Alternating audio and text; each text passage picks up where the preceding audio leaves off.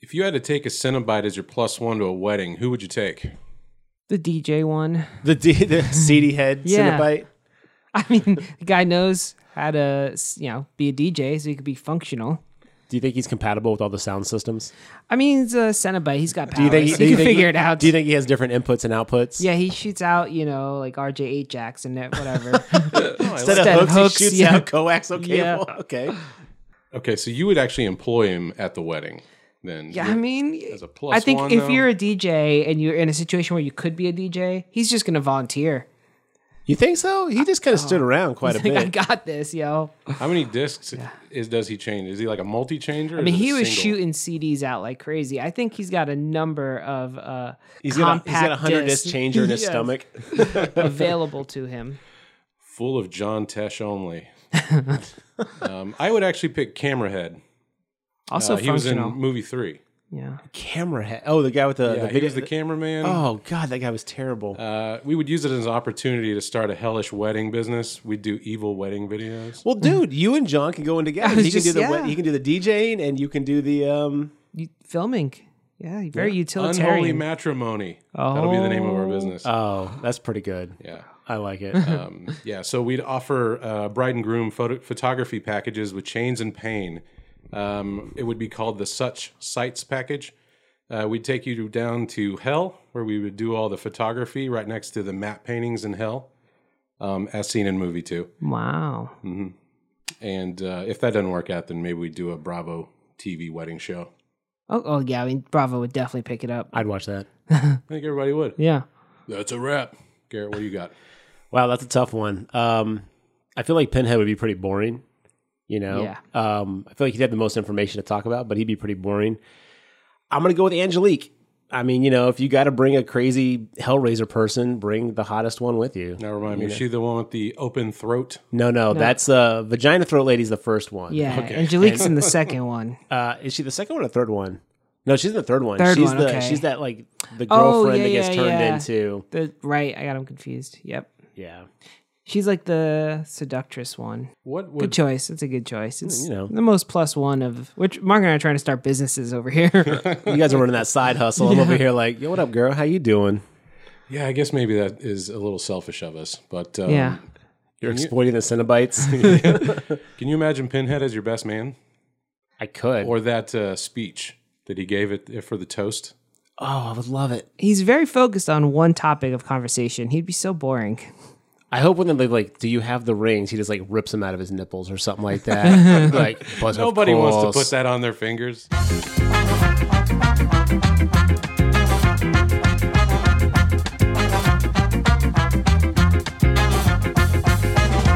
Hey everyone, quick note about today's episode. If you would like to enhance your listening experience, please watch Hellraiser from 1987 and Hellbound Hellraiser 2 from 1988. Please enjoy.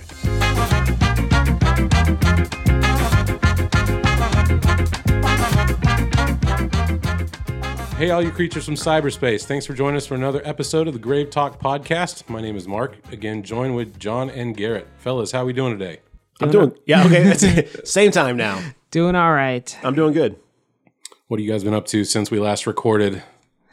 I've been busy in the horror world. I saw uh, with my wife. I went and saw The Quiet Place.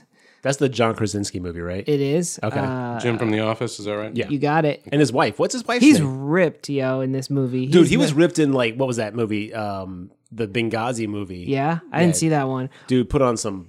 Yeah, He got he got shredded. he's like Jim from The Office as a bodybuilder. Um, exceptionally good movie. Highly recommend it. Does it, live up to the hype? Yeah, it really does. It was um an awkward movie because it is really quiet. So you hear everything that's going on in the movie theater. But um Not quiet, like it's void of soundtrack or something like that? it's all like I think uh ambient sound. There is a soundtrack, but it's very there's just long stretches where there's no sound in the movie. Okay, interesting. Yeah, it's I thought it was pretty daring. so For, if someone orders chips, they just became public enemy number oh, one. you were hearing popcorn all over the place. Oh man, that sounds so annoying. But it was it, the m- movie, at least for me, engrossed me so much. I didn't, you know, you were able to zone it out, but uh, it's really good. That's cool. Is it uh, worth going to the theater or should it be like wait for Netflix type thing? I think it's good enough to go to the theater. I think it might actually be a movie that's better experienced at home though because it's so quiet. You have more control of your soundscape at home. Yeah, that's a good point. No, because it was so quiet. I have a quick question. Because it was so quiet, uh, when things when there, I'm sure, I'm assuming there's jump scares because Mm-hmm. It's a horror movie, yeah. Um, did they did they ramp up the audio of the soundtrack like like really make the audio so loud that was the part that was supposed to scare you along with the visual, or was it more like the visuals were the the Yeah. key player in those jump scares? You know, it's hard to tell because it felt like it ramped up tremendously, but it, I bet it was probably quieter than most jumps uh, scare sounds. But it's just the baseline volume of the movie so low that so it was both. It was always jarring because the movie was so quiet. It so. looks interesting. I'm actually kind of like I think I was supposed to go see it last week and the plans kind of fell through, but it looks really cool. Yeah. And then on the flip side, I watched, well, like 20 minutes of a movie called American Poltergeist on Netflix. Everyone, do yourselves a favor and do not watch this movie. Was that a straight to video or a, a service? I mean, I I could only hope. I pray to God it was a straight to, like actually I actually pr- hope it was someone's like high school senior film um cuz it was really bad. The acting was wooden. I didn't understand the story cuz I don't think they had one. They were just sort of making it up as they went along. Is there a poltergeist or an American anywhere in the film? there are Americans. Yeah, multiple. I maybe there is a poltergeist. I might not have made it far enough. 'Cause I was like I feel like I'm just my brain's bleeding from It's this movie. Schrodinger's movie. Yeah, you I- don't know until you watch it. I I don't even know the last time I stopped watching a horror movie because I know that there's a certain you know element that are terrible, but this is terrible even considering that. So do not watch it. Give that movie a wide berth. Yeah, Okay. and then they made a second. oh no. Yeah, That's not saying much though. In Mm. the horror genre, anything can get a second. You know, Yeah, that's a good point. Anything else?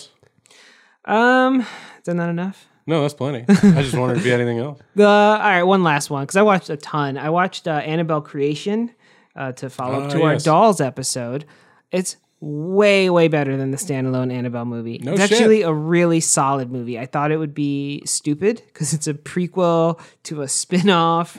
It- but uh, it's a tremendous movie. I- I mean, very, very passingly involving a doll, but is it clear that the doll is the the No, main evil? the doll- Yeah, does it answer the question? Is it a demon or ghost lady? it's a. I mean, yes and no.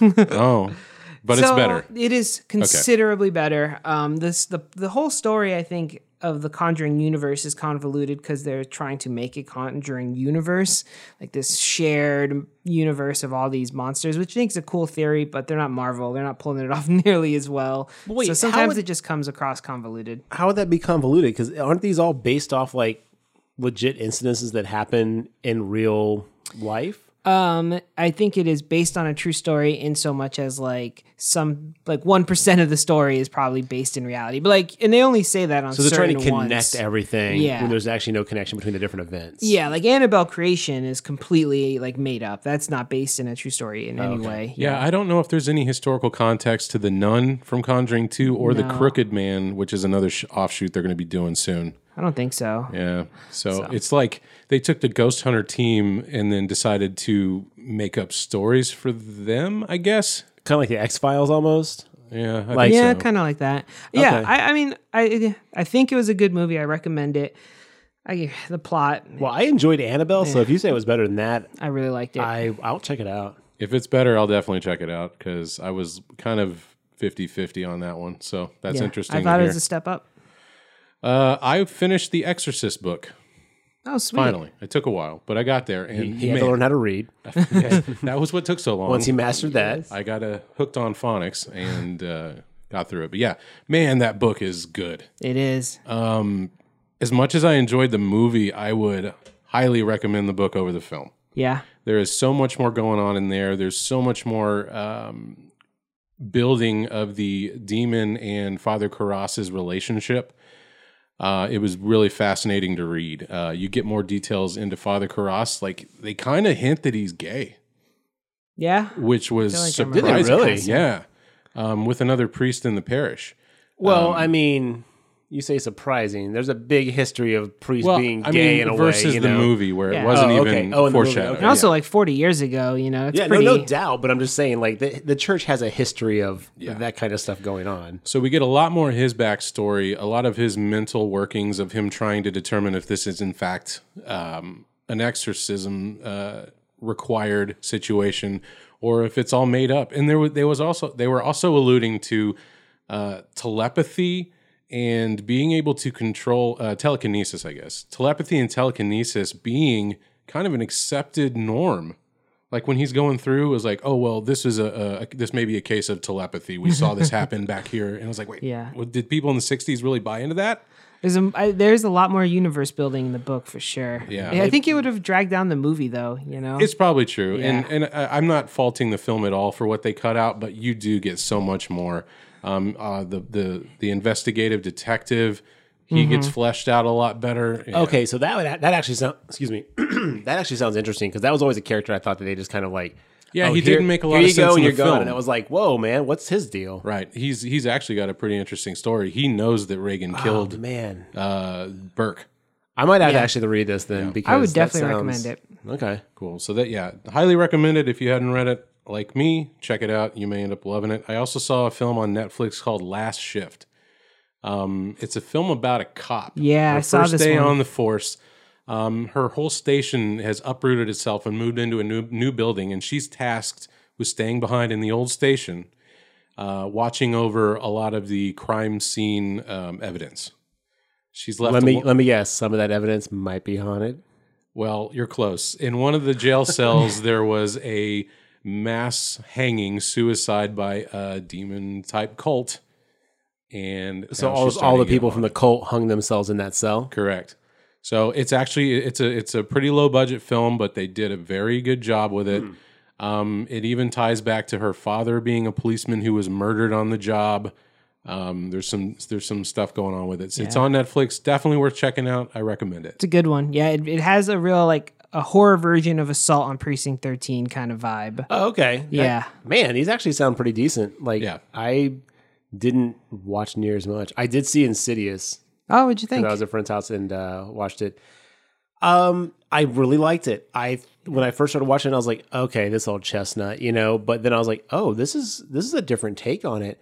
And I thought a lot of their jump scares weren't forced. I thought that they were really well done. I thought they did a great job of building suspense visually, which I'm always a big fan of. Instead of like just Yeah. blaring like loud noises at me, like actually being like, you know, let the let the visuals kind of do the scaring. And but it was enjoyable. Um, evidently, there's a second one that is pretty decent. I'm told. yeah, I think they're up to three There's a- now. yeah, there's a third one too. Oh wow! So I'm I'm gonna eventually grow the balls to to watch the second one because the first one did visually kind of like would give me a bit of a, a scare. So it was kind of like, all right, I think I'm good for a while. Well, tell me if I'm correct, because uh, we brought up Insidious one time on the podcast, and I said, "Is that where he like astral projects himself out into space?" That is Is the that movie. happen? Okay. Yes, that's the one where he basically he has the ability to astral project, and it's it's really complex. But yes, it actually they did pretty good um, justice by the science of it. Well, the science of it, I say science, but you know, like the concept of you know astral projection and the way they actually incorporated that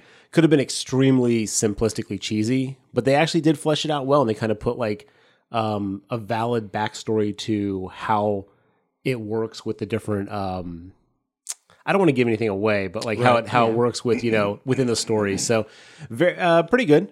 So, you guys have any other bits of news before we move on? Um, yeah, actually, I can talk about the uh, the website that's up. All right. So we have the uh, the Grave Talk website, which is thegravetalk.com. Yes. Um, it's it's up. It's got all sorts of cool stuff on it. It's got bios about us. It's got upcoming events. It's got photo galleries. It's got all of our episodes. So if you want to go there, you can listen to them there. I think it links to our SoundCloud.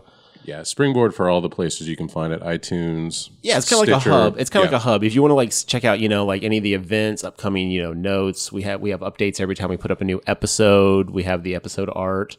Um, we have some some galleries from Frightmare that are going to be on there. I believe we've got some reviews. Uh, Mark, you've got your Killer Clowns from Outer Space Blu-ray review, I think. Yep. And I've also got a review of my experience with the the Devil and Father of Morts, where the director from The Exorcist came out and discussed his film, along with a little bit from The Exorcist. So you can check that out there. Yeah, that's a that's a written review or is that a video review? Written review with some photos. Okay, and we'll, we'll have some video stuff eventually too. Um, I think we'll have like links to our YouTube channel where I think we can you can see what do we have like kind of like a ti time lapse of us at Frightmare.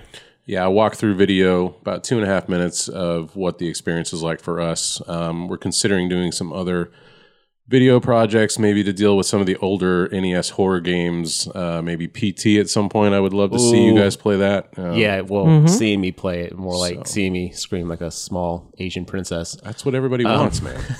That's what we're here for. Yeah. So yeah, thegravetalk.com is up. Uh, you can check it out. Um, it's kind of just a central hub for everything us, and you can still find us at all the major um, podcast locations. But you know, if you want to just kind of have a single point of contact, that's where it is. You can contact us there as well. All right, how about a little more news before we get started here? Um, Ash versus the Evil Dead television series got canceled. Uh, last episode ran April 29th. Um, shortly after that, uh, Bruce Campbell came out and said he's going to retire Ash. So this may be likely the last time we get to see him don the chainsaw and boomstick. Well, we also heard Ben Affleck say he'd never do a superhero. We also heard Harrison Ford say he'd never play Indiana Jones again. And here we are. So I like your optimism. I feel like when they, they back a dump truck full of money up to his house, he'll be like, well, give me that fucking chainsaw. Let's go. Yeah, I know, but he is getting old, so I totally understand maybe where he's coming from. You know, Robert Downey Jr. said, "I'm going to do it until it gets humiliating or something with Iron Man." So, um, who knows? I think he's still doing a great job. Season three has had its ups and downs. It's had some really hilarious, like, "Holy shit, I can't believe they did that" moments. Um, they've had some scary moments, but then there's been some lulls in the story. It's like, oh, okay, we could have picked it up here a little bit. Just because Ash is going to be retired doesn't mean Evil Dead has to stop.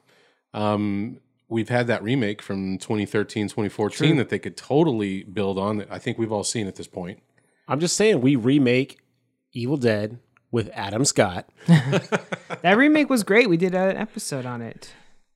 We did? Yeah, did we not? We touched on it. No, we mentioned, we mentioned it a little bit, yeah. and how you guys said I should watch the remake because it Okay. Ah, was way scarier than the original, and that is true. Yeah. We talked about that. Yeah, but, okay. I mean, so I, scratch all that. I never watched the TV show. I, I'm not a huge Evil Dead Army of Darkness fan, but it kind of bums me out to hear that the the show's already over because I know that character in that series means a lot to a lot of people, and I want to if I, even if I'm not into something, I just I feel bad for people to lose something they really like.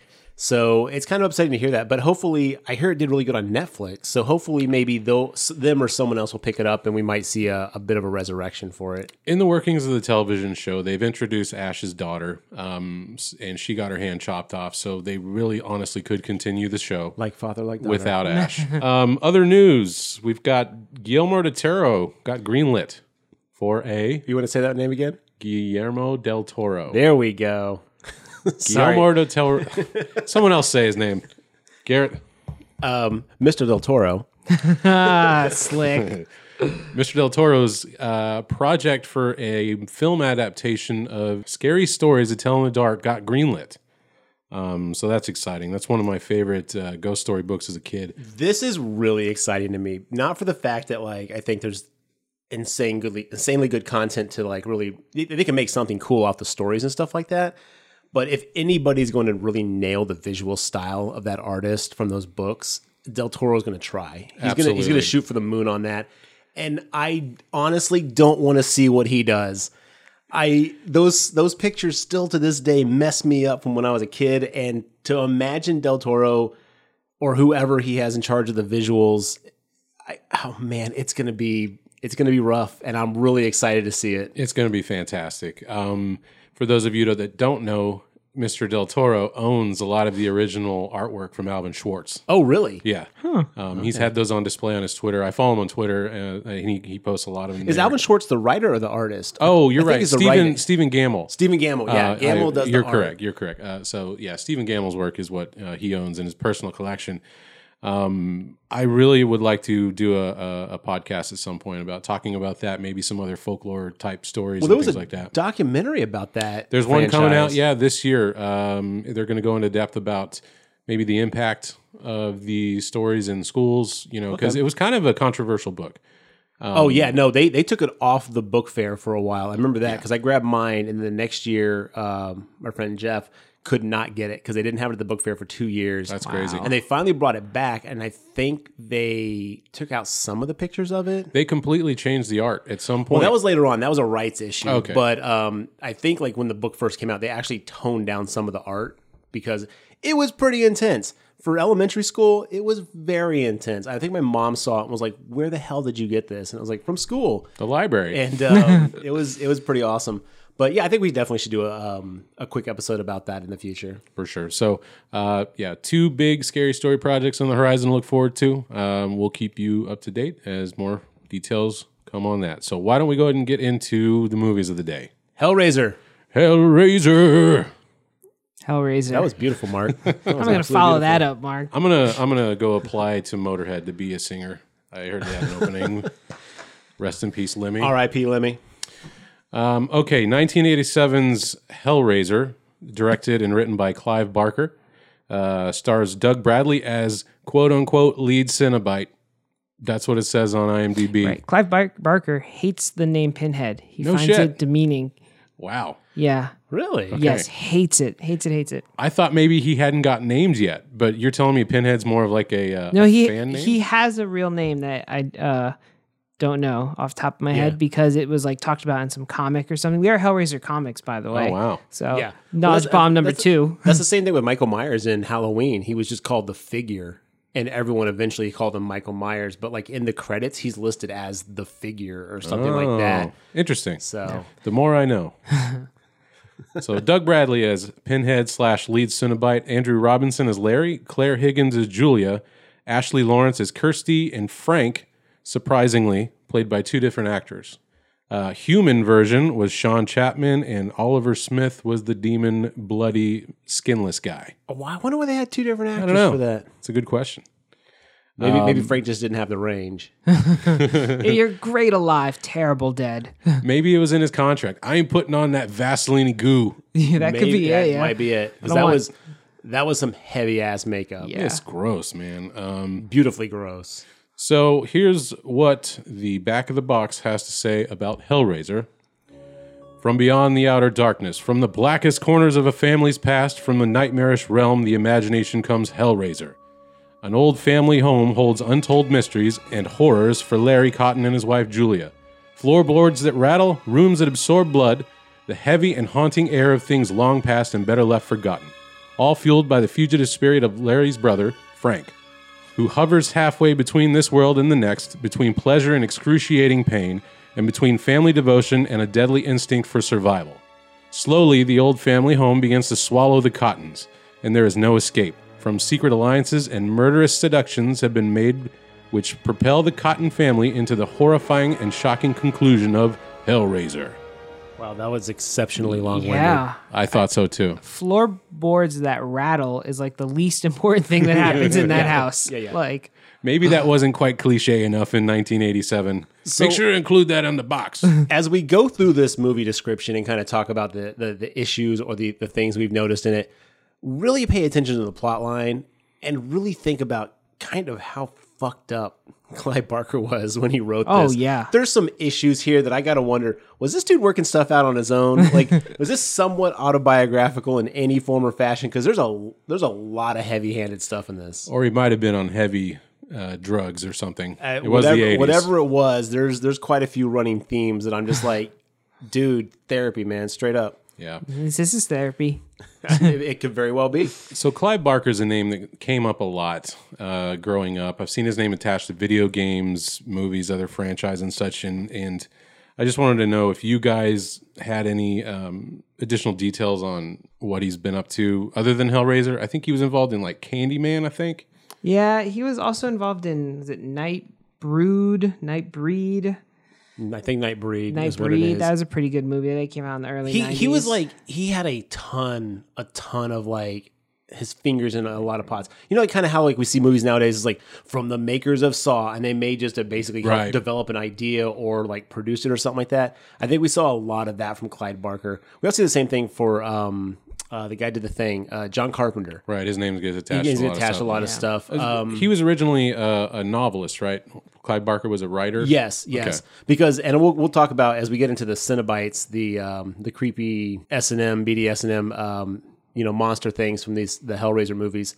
He, he- I read read a little bit of the backstory on it because I was super intrigued by these characters, and um, it's completely different than what's in the film.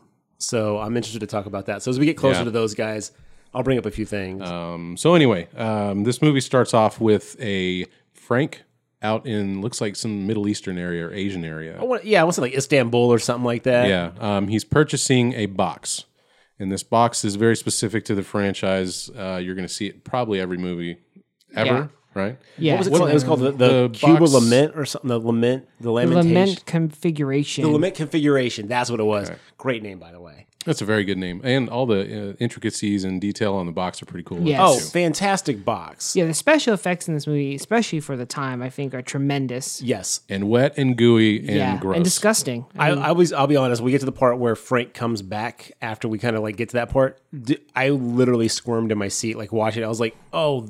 I was so impressed. I couldn't look away, but at the same time, I was like, "Oh, what am I watching?" It was. It was definitely disgusting, and, and it needed to be though. Yeah, for sure. Um, Frank buys this box, and the next we see him, he's back in his. uh, Well, hold on, real quick. I got a question about that. So he buys that box from, I guess, what kind of looks kind of like a like a street merchant Yeah. or something. He has got what it sounds kind of like a like a Middle Eastern or kind of Asian accent. I can't really remember, but um, he was like, it was it was all it, al- it always was. He's like, you know, is this mine? He's like, it always was. Like he infers that this box was always meant for Frank. I think so. Do we ever find out? Does that ever pay off anywhere? no. Well, um, I mean, it loops back in the movie. Yeah, I it was gonna loops say- back because he says it again to someone else at the end of the movie. Yeah. But do we know? Are the, are the people who get the maybe it's a situation where the box cube? seeks you out.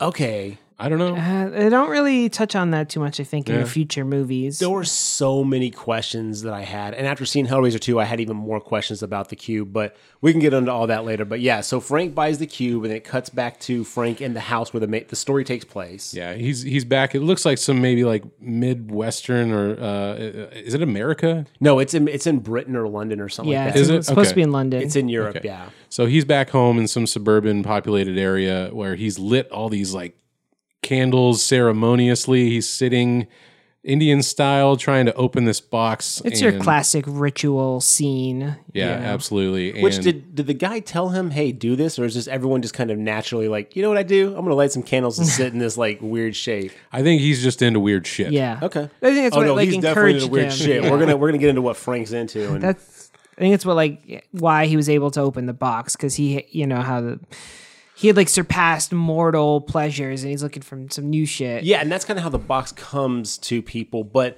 because I mean, the guy who sold it to him was like, "Is this business or pleasure?" Yeah. and he's like, "Pleasure." What if he said business? Like get oh, out I of my want to shop. know what the fuck happens he then? did. I would have to know everything about his company and what he does for a living. Does it print out an instructional book? Like, all right, if it's for That's business, what I was here's wondering. I They- was like, does a they guy be throw like- you out if is it it's like business. Gremlins where the guy's like, all right, a couple rules. You have to sit in a square of candles. You know, like, but no, he just grabs the box and takes off, and it's like this must be very intuitive. Or it's uh it's a puzzle, right? So you're supposed to figure all that stuff out on your own.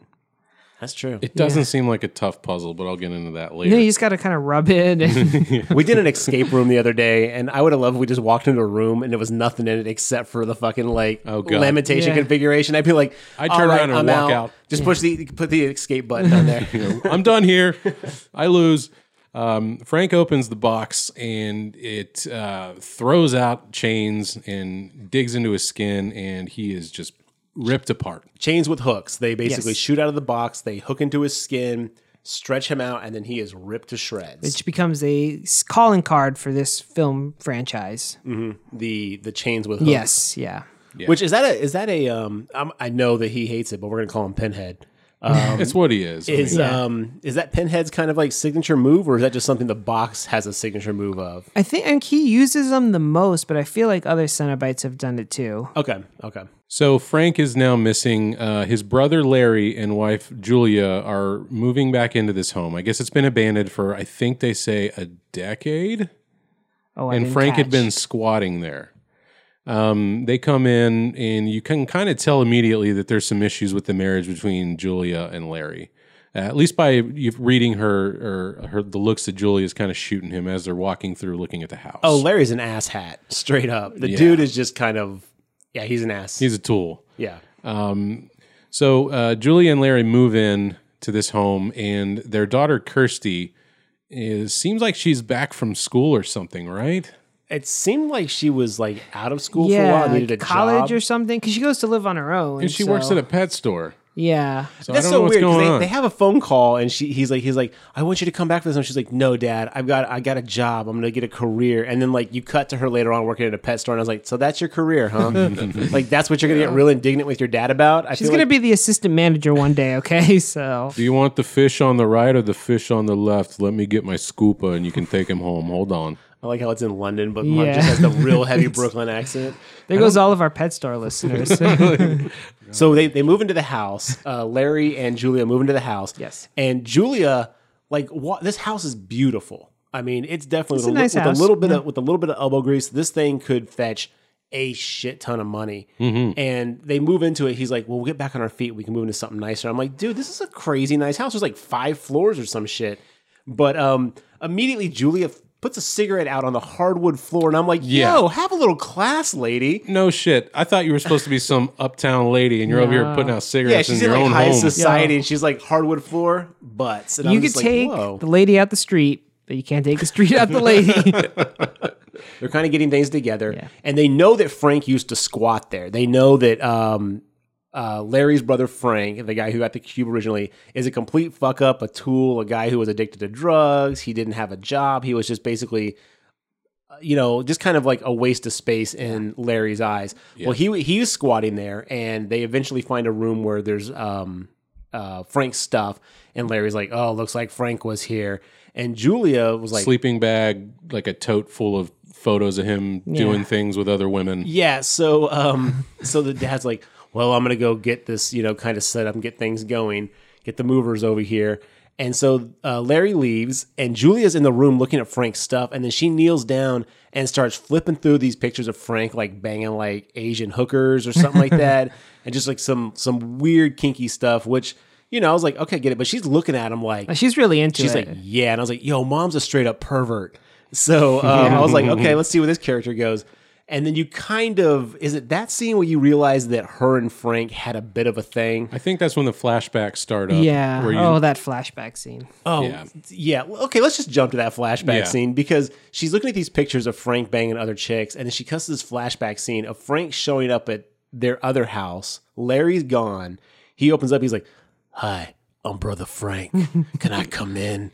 And she's like, sure. Frank. Oh, hi, Frank. and then he comes in and immediately he's just like like alpha male like just Yeah. grabs her starts making out with her pulls out a switchblade busts it open right in front of her face i was like there's nothing more than a woman likes to feel safe is with a switchblade in her face cuts her Apparently, bra she- strap yeah. and they just start fucking Like rabbits. and they're supposed to be getting married like uh, uh, larry and julia are supposed to be getting married like in a week or so Or I or I feel like they just got married. Yeah, it's very near uh, their wedding. It was Right. just right around the same time. Yeah.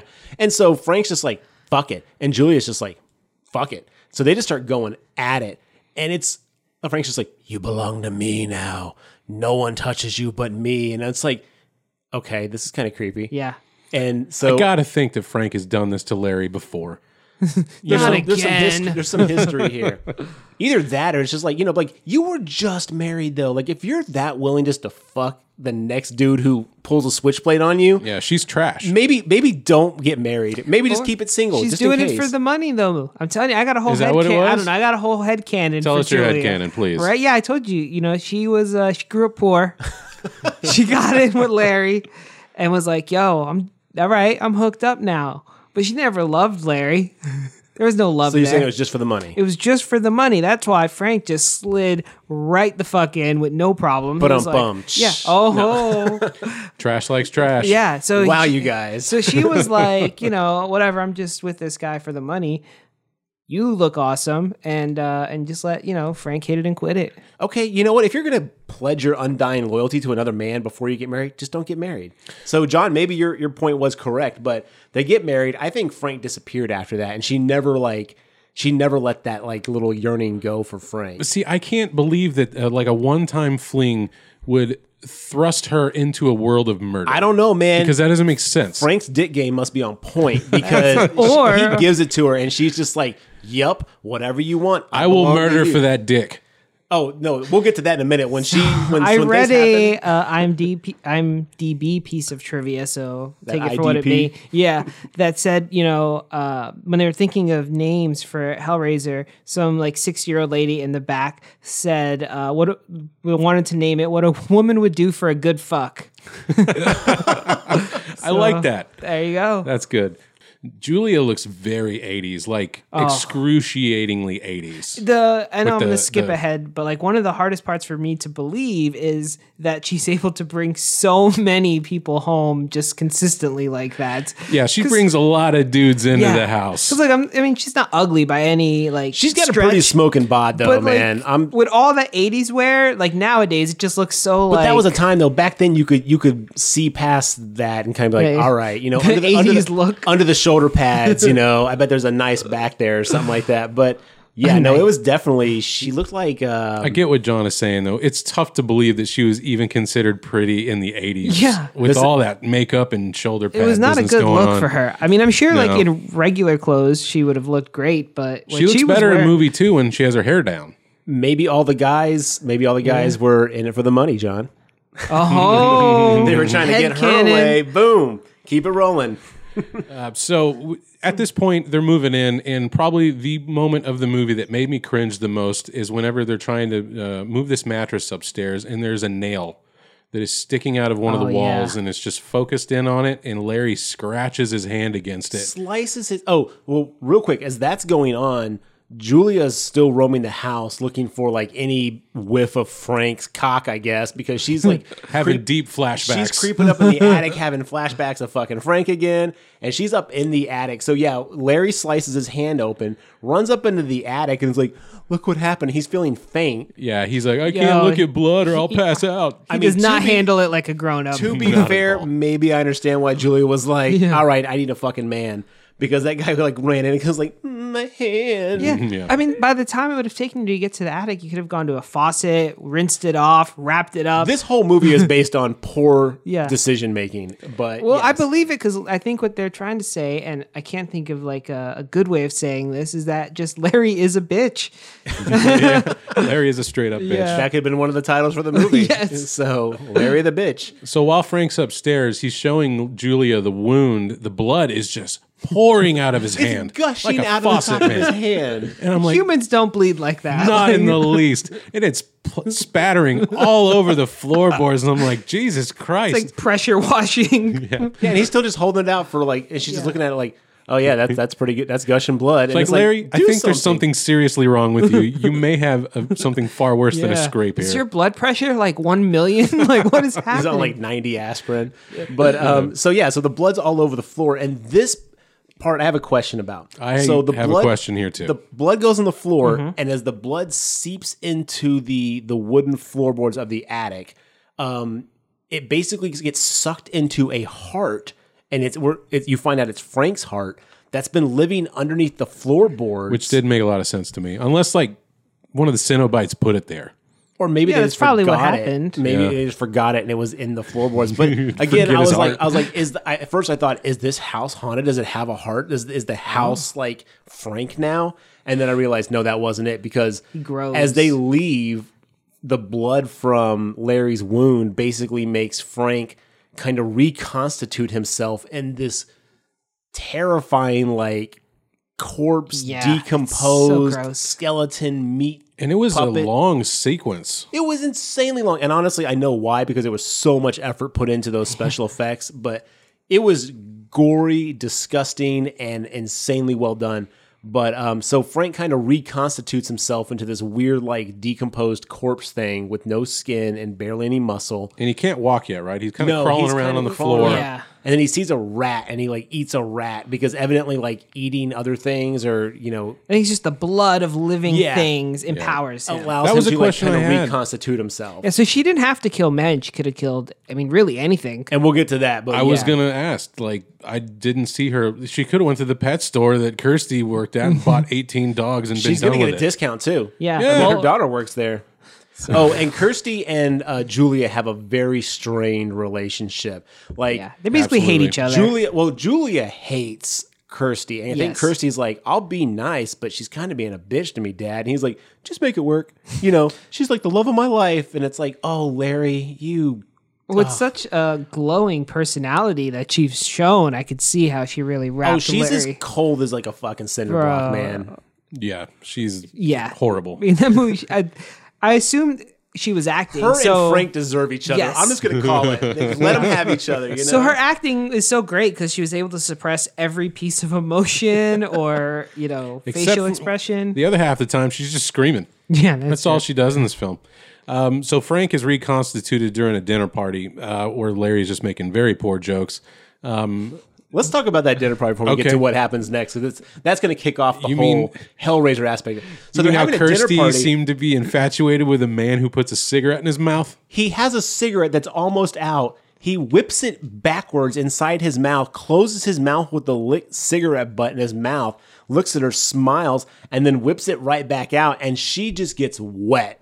I mean, she's just like, ooh, there he is, right there. It was the best acting she did in the film. And then like the same guy whose cigarette butt impresses Kirsty, which was first off like, dude, you gotta find a better like opening move. maybe he doesn't. It worked. I mean, the one time we clearly- saw it, Well, it clearly it works worked. because he's like, he's like, do you want something to drink? She's like, no, because I might get, I, I won't be able to sit up if I do. And then Kirsty's dad goes, maybe that's for the best. like, like straight up, be like, yo, Wait, she's Larry gonna- said that? Larry said I thought that was the weird cigarette no, guy. That was Larry. Larry goes like, "Well, you know, if it happens, it happens." It's like, dude, you just basically gave this dude permission to fuck your daughter at a dinner party.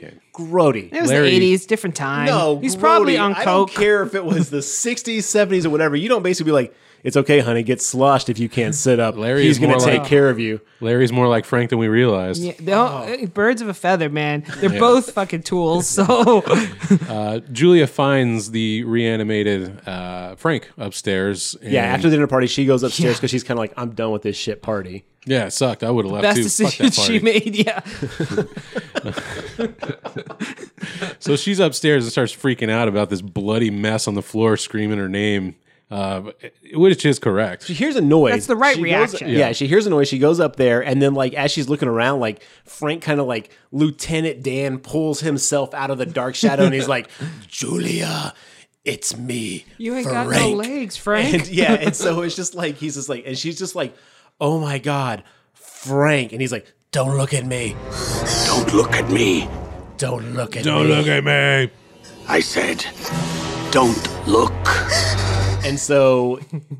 She, you know, what, what is it? What happens next? Does she? He basically tells her, "I need more um, murder." yeah. Oh yeah, yeah. I need I need, people more to murder. I, need, I need death and like blood to like reconstitute myself. But don't look at me. Don't look at me. And then immediately she's like, "Cool, I'm on it." Well, she's hesitant at first, and then she comes back later and says, "Okay, I'm in." She's like, you know she's what? I was listening hesitant for about to an Larry. hour and a half. Yeah, I was like, fuck this, I'm in.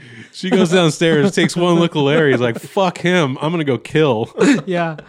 So yeah, she brings back the first victim to the house, and during this time, you know, Kirsty's doing her own little side stuff, business. yeah. yeah. Oh, we do need to make mention. They flash over to her working at the pet store, and some creep ass homeless man comes in and start eating crickets out of the cricket bin. Oh yeah, that was weird. Yeah, and he'll come back later. But yeah, so like some creepy dude comes in, eats crickets, and then she's like, "You have to go," and he's like, "Okay," and he like leaves, and then he like kind of disappears, and she's like, "That was weird." I thought he was creepier than like Frank without skin, like just his look, his like Oh, He was mannerisms. a very scary homeless man. yeah, Yeah. They cast that well. Oh yeah, that dude. That dude basically like was definitely you He was probably like a legitimate homeless person. They're just like, come here real quick. And so at this time, Julia is out at a bar pulling down a, a one night stand to basically rent to the house to have Frank kill.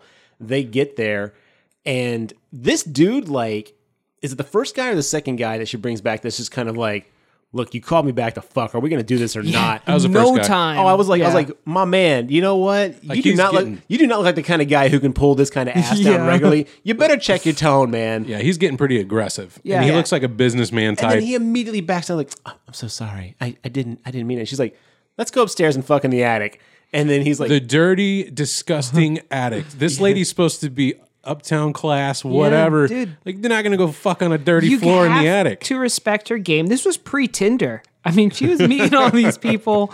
and just convincing him of some crazy shit. True, Julia did have like a power mullet. Yeah. In the Yeah. 80s. She had like a like a, one of those like hard ass power mullets. I think that her and Frank should at least invested in a mattress or two, maybe a couch, some ambiance No. to really Lay a- lure lay a these men towel in. down. Just lay a towel something. down. Right on the floor. Dirty floor, cobwebs and all, rats nailed You know what to the though? wall. The most realistic Oh, part is that all the men were like, "Yeah, whatevs." yeah, yeah. they're just like like. Are, pants am I on. to believe that men will fuck on a pile of dirt? if- Yeah. if it's free. yeah, my man come on you know the answer to that but yeah so they they flash like he looks around the room and sees like rats nailed to the wall gruesomely nailed to the wall and i was like all right great there we go let's continue the Yeah, he was- the animals being like mutilated for garrett so we had that and then I don't think we've watched a movie yet that doesn't include some sort yeah. of animal torture I or murder. barely count rats though, because I mean, they, rats are dying all the time, all the time. yeah, but it wasn't still, a higher oh, order I mean, animal like sure. a dog or a cat. Mm. I'm also the kind of guy that when I'm like weed eating a yard and I like see like a cricket like run by, I'm like, get out of the way, get out of the way. I just don't, I don't, I like to Okay, hurt okay. animals. I so- see John's point. At least it was vermin versus like a pet. or yeah, something like that. lovable. But where do we draw the line, fellas? You don't. Rats. Where do we draw? Mm-hmm. so anyway, like basically, Frank comes out and Well, this is this is Julia's first murder, and she. oh, that's um, right, that's right. She takes a hammer to his head. yeah, Yeah. she hits the guy with the hammer. Pretty brutal killing. yeah, it's pretty Especially for your rough. first time, you'd think you'd start a little lower on the brutality scale, but Hey, you do what you got to do. And why isn't Frank helping here? He should at least like grabbed his legs. bro, Frank, Frank's a Frank's a delegator. Let's yeah, be honest. Frank is a pimp. Okay, he's just like go out and get my blood, and I mean like it, by the like logistical sense of the word, right? He is sending out Julia to go get him currency, which is blood, and and and just taking all of it. Not Okay. like in the cool pimp. In so the he's real more like pimp. middle management. Again, let's call it back. Frank and Julia deserve each other. Oh, totally. Um, so yeah, this is her first killing, and she's kind of really struggling with it for a little bit. One thing I do want to mention is I read that this scene actually had to get cut. There was a, a much more brutal uh, hammer scene where the hammer gets stuck in his head, and they had to pull gross. it out. But to make the R rating, they had to yank some of that out. Yeah, they cut a ton from this movie Yeah. to get it from rated uh, X to rated R. I want to talk about that at the end of this, and when we get done with the, the plot, because I have a lot of questions about this movie and stuff like that. So we'll get back to that. Remind me about that. But Sure. So Julia kills him. Frank then um, absorbs the body. He's not. He's still like he's got full muscle and stuff like that, but he's still skinless. And he looks at Julia and he goes, "Come to daddy." Oh, it, it's one man. It, he goes from Don't look at me. to I want to touch you. Come here. I'm all hot now. I was like, dude, you still don't have skin.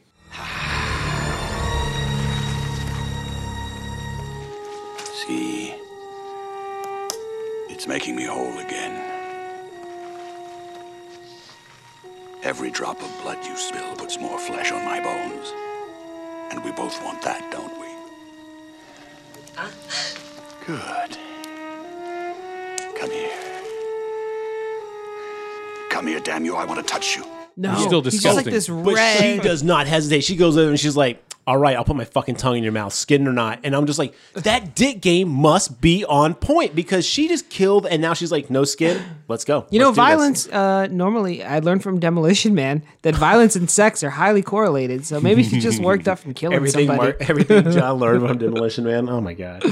It's got some good stuff. in that it. kiss, though, was one of the more disgusting things I've seen in any movie ever. Oh, it is passionate as hell, man. She's just like Yeah. she's into it. Like, oh, thank God, Frank. And I'm like, he has no skin, and not to mention that he has no skin, and he goes, "Come to daddy." It would be uncomfortable if it were two, like if both of them were actual people, with one of them being a person and one of them being some kind of monster. It was like this is terrible. Was that the first skinless kiss ever to be put on screen? I wonder. Oh, maybe Oh, I don't know. That's a great. That's a great trivia. a piece of question right trivia. there. yeah. Let us know in the comments.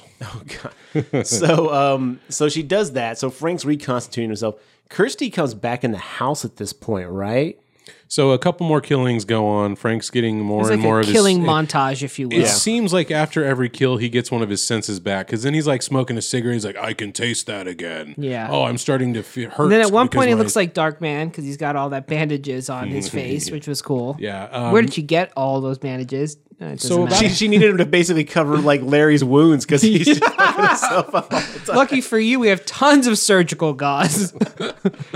I went to Sam's and I bought all their goss because you're such a weak-willed human. Um, yeah, so while this is going on, um, we go through a series of kills. Frank starts coming back more and more. Larry's getting suspicious. He goes to Kirsty and says, There's something wrong with my marriage. Um, we need to It only took him 10 years to figure that out. Multiple murders.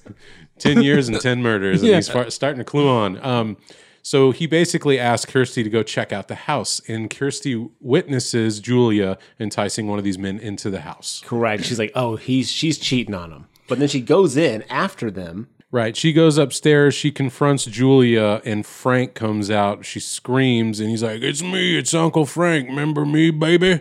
Oh, he goes, he goes, It's Uncle Frank. Come to daddy. that is his like catchphrase. And He, says it to the- 18 times. Yeah. which means he said it to her before, and she would have been underage the first time Absolutely. he heard it. So we get the the inclination that Frank was like, "I don't give a shit. I'm gonna fuck anything No. that'll let me." Yeah, Frank's not a good guy. No, not he's at all. a real piece of shit. yeah, Absolutely.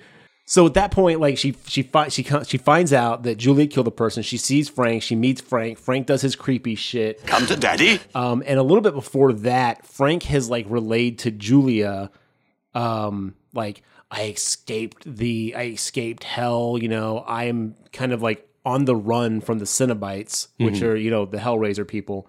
Um, you know, we don't really know. Julia doesn't really know, but she's just kind of like, okay, don't worry about it. We'll take care of it. Um, but it, I guess the box, the the cube, also comes back with him when he escaped.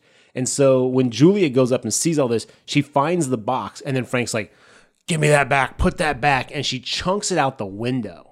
Right. As a distraction. And then he freaks Right, so he out, can and she escape. is able to escape the room. She runs out the room, and then she goes and gets the box downstairs. And then there's this bizarre scene of her wandering the town like she's on some sort of drug trip, and there's all this like flowery imagery and weird There's like a imagery going montage on. from like the movie like Philadelphia with Tom Yeah. Hanks. It was just like, what are we it doing? felt out of place. I don't think like she would wander the streets that confused. You think you would immediately either a police, b dad.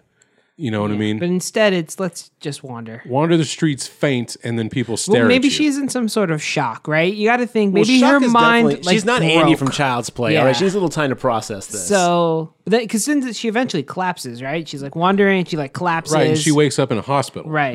And then her Mm-hmm. with first, the cube still. well, naturally they're not going to take. Well, the the cube. doctor gives it to her. He's like, maybe this will jog your memory, and Yeah. like hands her the cube, and she solves it in two Yeah, seconds. she's like, I think I just need to rub here, just wiggle this, fucking solved. I, have solved a lot of puzzles in my day. I've played, played a lot of video games with puzzles in it, and never have I just seen a random box and be like, "Ooh, you know what I'm gonna do? I'm gonna rub my circle finger. I'm gonna rub Yeah. my finger in a circular formation on this specific." It's like, what and the this fuck? I'm going to foreshadow because when we get to movie two, I'm going to bring this point up again.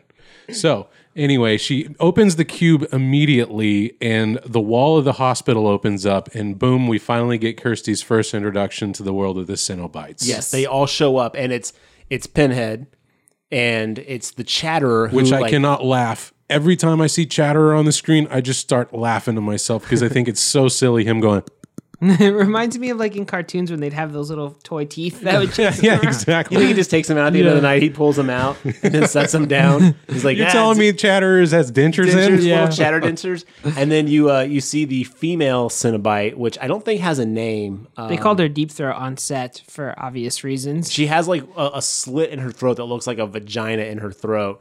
Um, It's actress Barbie Wilde. correct, but I can't remember the, her character's name. They, they- I think they call her like female Cenobite. Cenobite, yeah, they all have real generic. And then there's names. the the one that's like the fat guy with the the Shadow King glasses. it's a little X Men reference for all you nerds out there. Um, and so they all four like come out, and like Pinhead's like, The box. You opened it.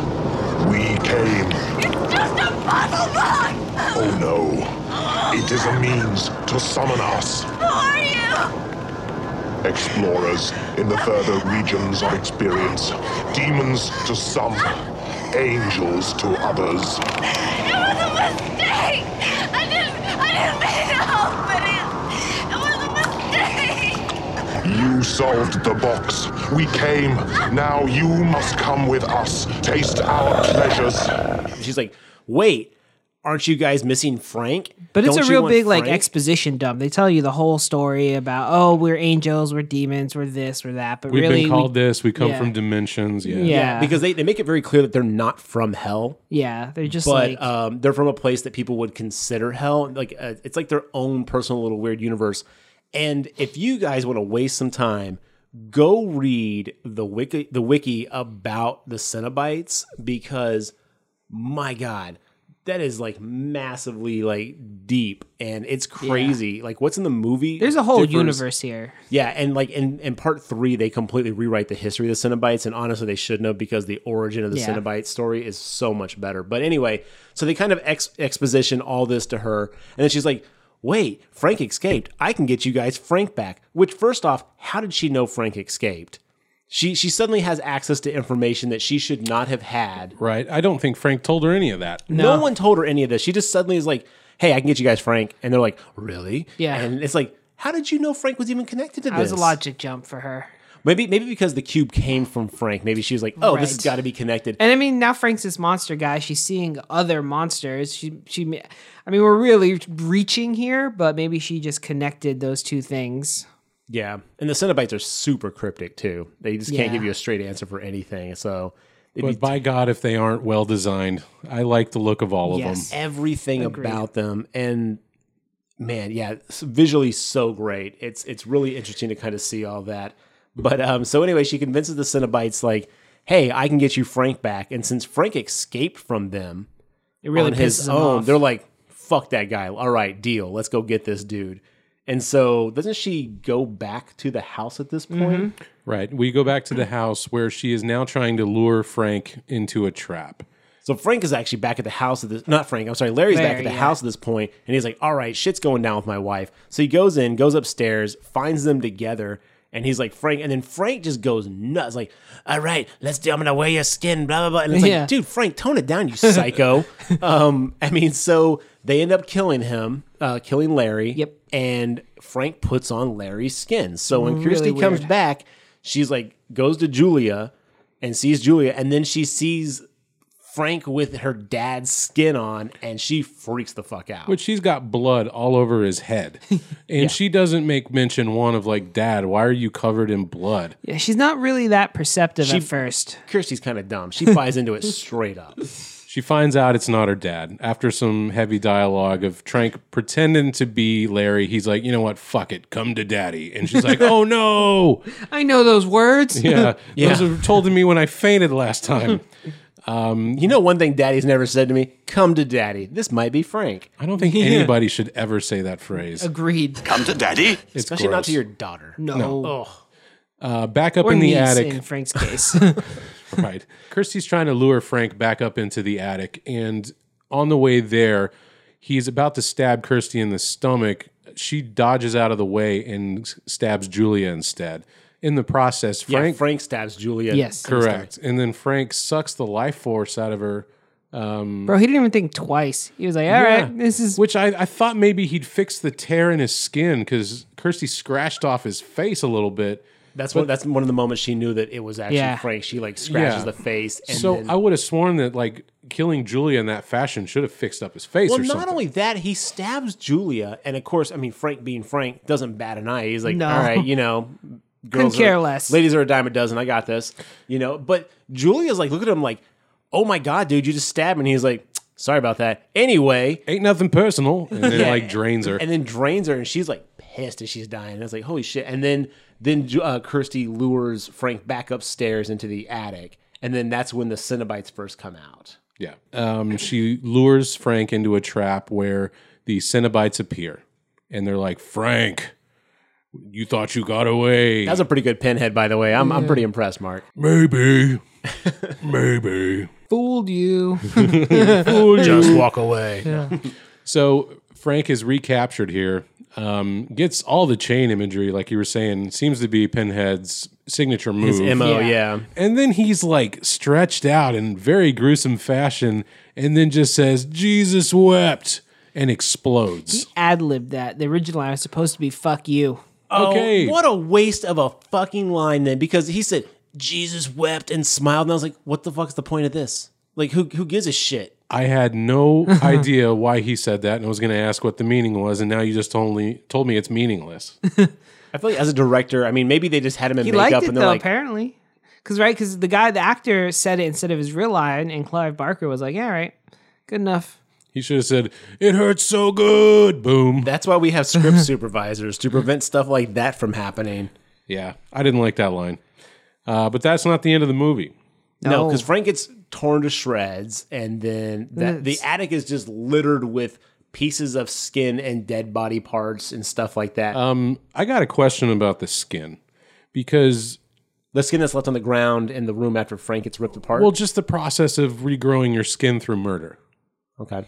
Well, he doesn't regrow the skin. He actually puts on skin like like a Buffalo Right. Bill kind of skin suit. Why didn't he just try to regrow his own skin back with like Julia Maybe that's, maybe that's the Larry? limitation. I don't know. Uh, in movie two, Julia grows her skin back. So Well, no, no. In movie two, she doesn't. Remember, she pulls pieces off all the different bodies that are there and makes her own Skin cloth. if you Julia will. lady Skin suit. quilt. she's not that good of a seamstress to make her own face out of other people. Look, man, you don't know what Hellraiser powers. I guess they I have. don't. Yeah, she's got Cenobite like knitting powers. We'll get we'll get into part two, but Yeah. she's we find out that Julia's got much more connected to the Hellraiser universe. Right. than, So after Frank explodes and yells his dumb line, Jesus wept.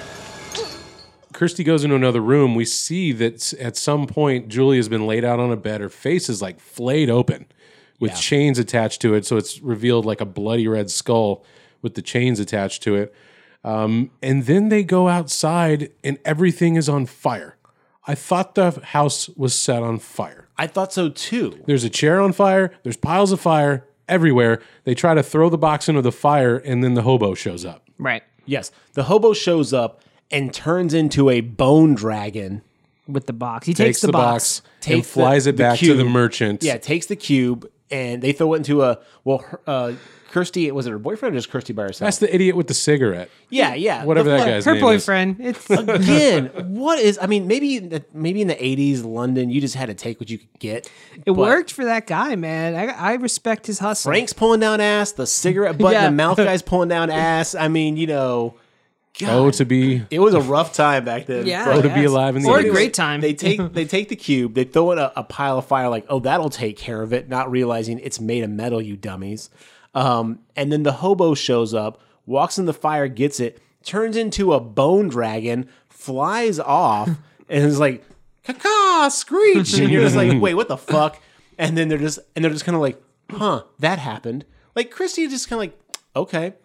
And the She was movie- probably like, it's someone else's problem now. and then it cuts to the the Asian Turkish guy, whatever whatever ethnic the merchant. The the merchant, merchant. the merchant. Yeah, sorry, the merchant um, is all like business or pleasure, and the guy's all like pleasure, and he's like it's been always yours, and I'm like what the fuck does that mean? So anyway, rinse and repeat. The cycle continues. So this cube finds a new victim going forward. Maybe it was a situation where they didn't know if they were going to get a sequel, so they wanted to leave it cryptic and then just never answered the questions. It in could the have been one of those follow-up. stories just like you know designed to be cryptic, like you never know how long this has been going on, and that actually plays a lot into like some of the the later movies of how long it's been going on. But yes, the ending has this the when the hobo turns into the bone dragon. That was one of those moments where it was like that seems really out of place for a movie with as much stuff that I've bought into so far. That was where I was like, holy shit! So I actually did some research.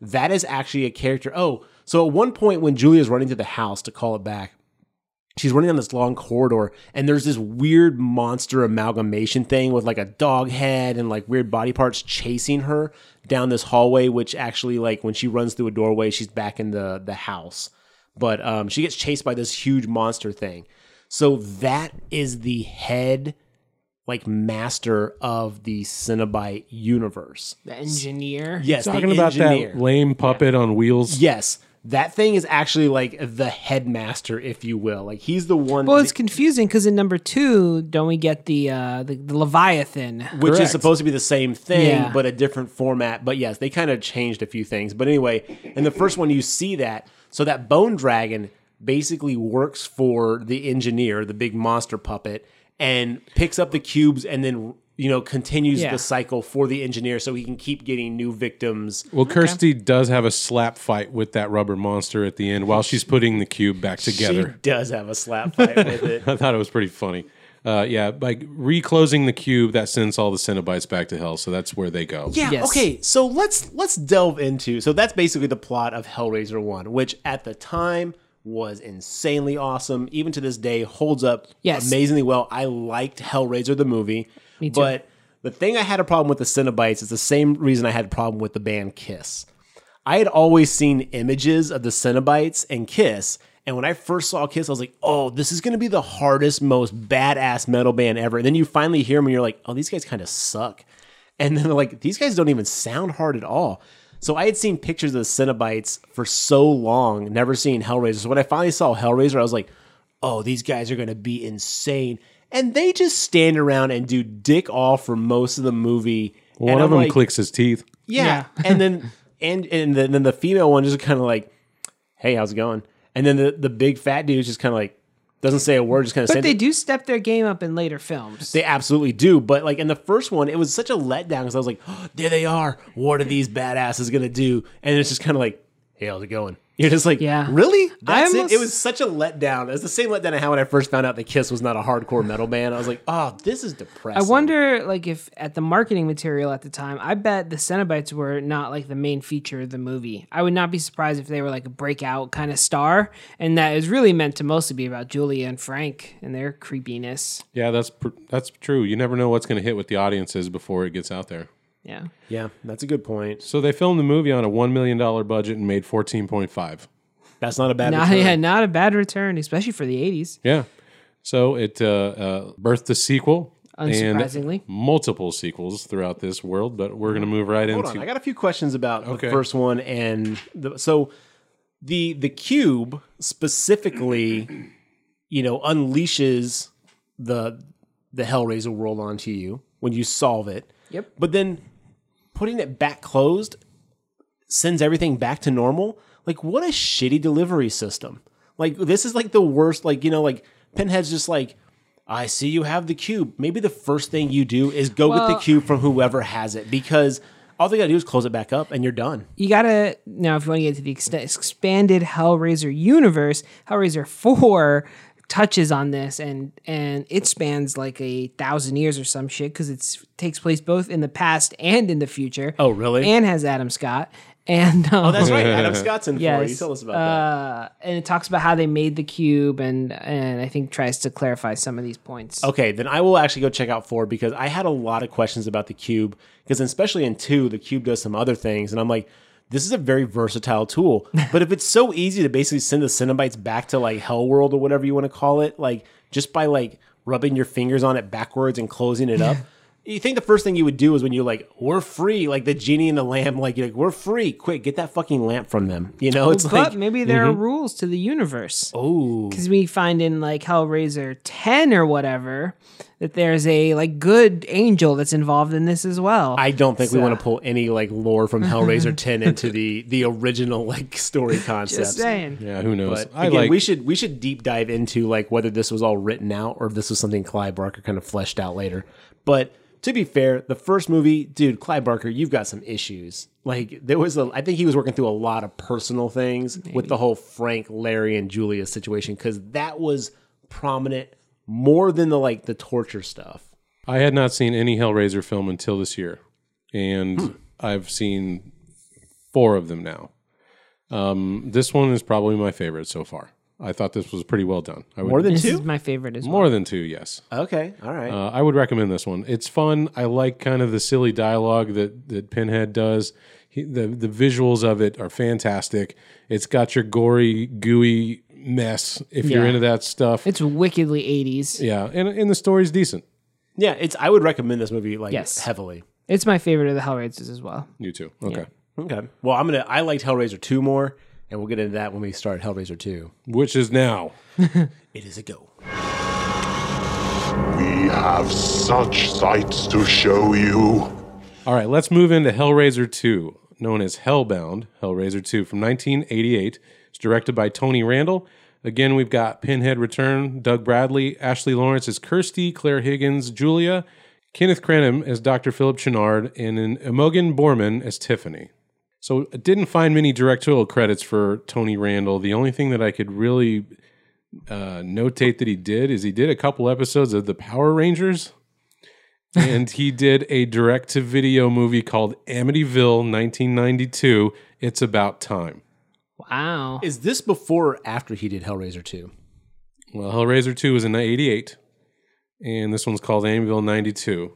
Yeah. So I'm gonna Power Rangers were the assume- 90s, so, So his Hellraiser 2 kicked off his career of Power Rangers and Amityville. It's possible. He, I think he did some other things before Hellraiser 2, but uh, it- this one preceded Amityville 92, which is a, the plot of that one is a dude takes home a haunted clock from the Amityville house and gets haunted. All right, let's stop. Let's get back to Hellraiser 2. putting that, one on the pod. podcast list. It's about time. it's a bad look. It's even got a pun in the title. Gross. Man. So Hellraiser 2, which was actually so far the, my favorite Hellraiser film we've watched. You're crazy. I liked this one more than one. One was amazing, but I liked this one more than one because it was just so much more crazy shit in it, and like the the kills and stuff were just that much better.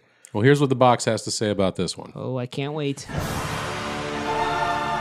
For Kirsty Cotton, the nightmares never end. Still fresh in her fevered memory are her father's skin corpse, the evil machinations of her uncle Frank's reanimated body, and the unspeakable perversity of the Cenobites. But for Kirsty, the worst is yet to come. Hellbound, Hellraiser 2. Dr. Chenard reopens the channel between dimensions, making an unholy alliance that will once again propel Kirsty into the horrifying world beyond. And for a second time, she must confront the dark desires of the demonic Cenobites and the awesome powers of their master, Leviathan, Lord of Hell's Labyrinth. Between this world and the next, between extreme pleasure and excruciating pain, between salvation and utter horror, there is Hellbound, Hellraiser 2. The runtime on this is 93 minutes, but god dang, it felt like an eight hour long movie. Yeah, you felt every one of those minutes. Absolutely excruciating. So some some unflattering knowledge about me watching this movie. The first time I watched it, I fell asleep halfway through, and then It's woke your favorite. and then woke up at the end, and I was like, "Oh shit, I gotta rewatch this, man! I missed so much of this movie." and then watched it a second time, fell asleep with the same exact part, woke up a little bit later, I was like, "Ah shit, I'm gonna have to rewind this and watch this movie." So I had to rewind to the last part I remembered it. Watched about halfway through the part that I'd forgotten, fell asleep again, woke up. Rewound it again. Eh, The thing is, I watched this movie like super late at night, so like it not, it's not the movie's fault, but I just Mm-hmm. kept falling Uh-huh. asleep. Yeah. Okay, whatever. Sounds like somebody's favorite movie. But when all I right. actually sat through it all, I was like, "Wow, this is really good. I like How it." much did Hellraiser 2 pay you to say that? That's not your guys' concern. It only took me four watchings, but when I got through it all, When I sit down to watch horror movies, Hellraiser 2. no. So this movie does that thing that I really don't care for is when the sequel comes in and it automatically pits the surviving character against new characters that don't believe her. She's been institutionalized and all she wants is a Pepsi. But wait, yeah, there. so it doesn't even make sense because it, all right, it takes place like almost immediately after Yes. Hellraiser one, and so they're like, oh, she hasn't even woke up yet. But then they're also like, she's institutionalized. And they let the boyfriend go. Yeah, And- so but they made her stay. That doesn't while make any she sense. was in a coma, they were like, we should just institutionalize her for her own good.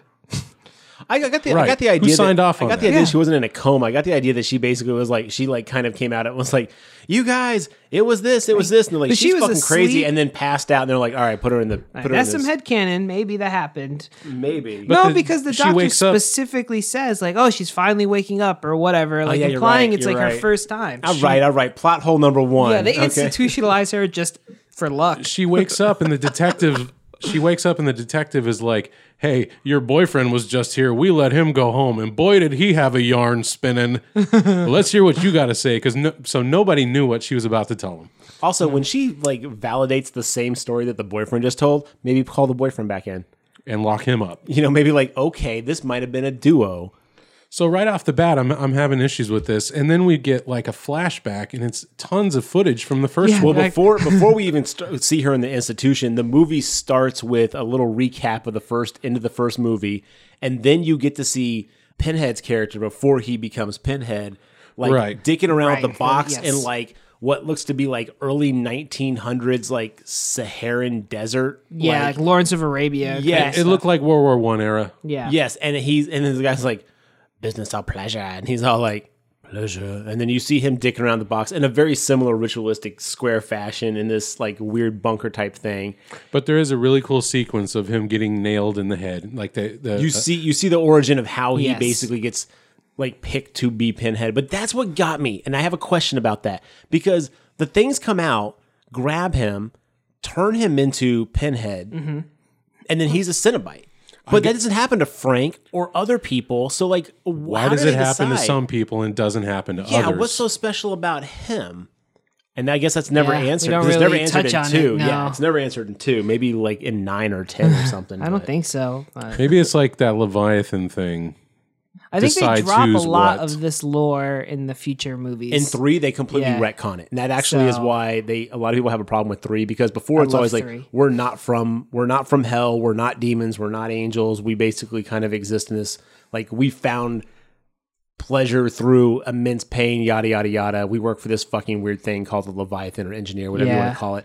And then in three, they actually are like we're from hell, we're demons. yeah, there's a whole church scene. yeah, they and that. basically completely like like it's going to be easier just to call these guys from hell. Let's just rewrite it. So, But to your point, Mark, this movie's 93 minutes, and I think 10 of it are Hellraiser one minutes. Yeah, it's a ton of stock It is footage a from movie complete one. recap of the end of one. So you're already losing me. Like first ten minutes of the film, I'm already starting to check out a little bit. Pinhead's origin is pretty cool, and then we cut Yes. to Christy in the um, the Magically asylum. institutionalized. and the doctor is just a real like like oh hey check this out you know you're like wow this guy's a real piece of work So while they're talking to Kirsty, getting her story about what happened, we flash over to some cops inside the house.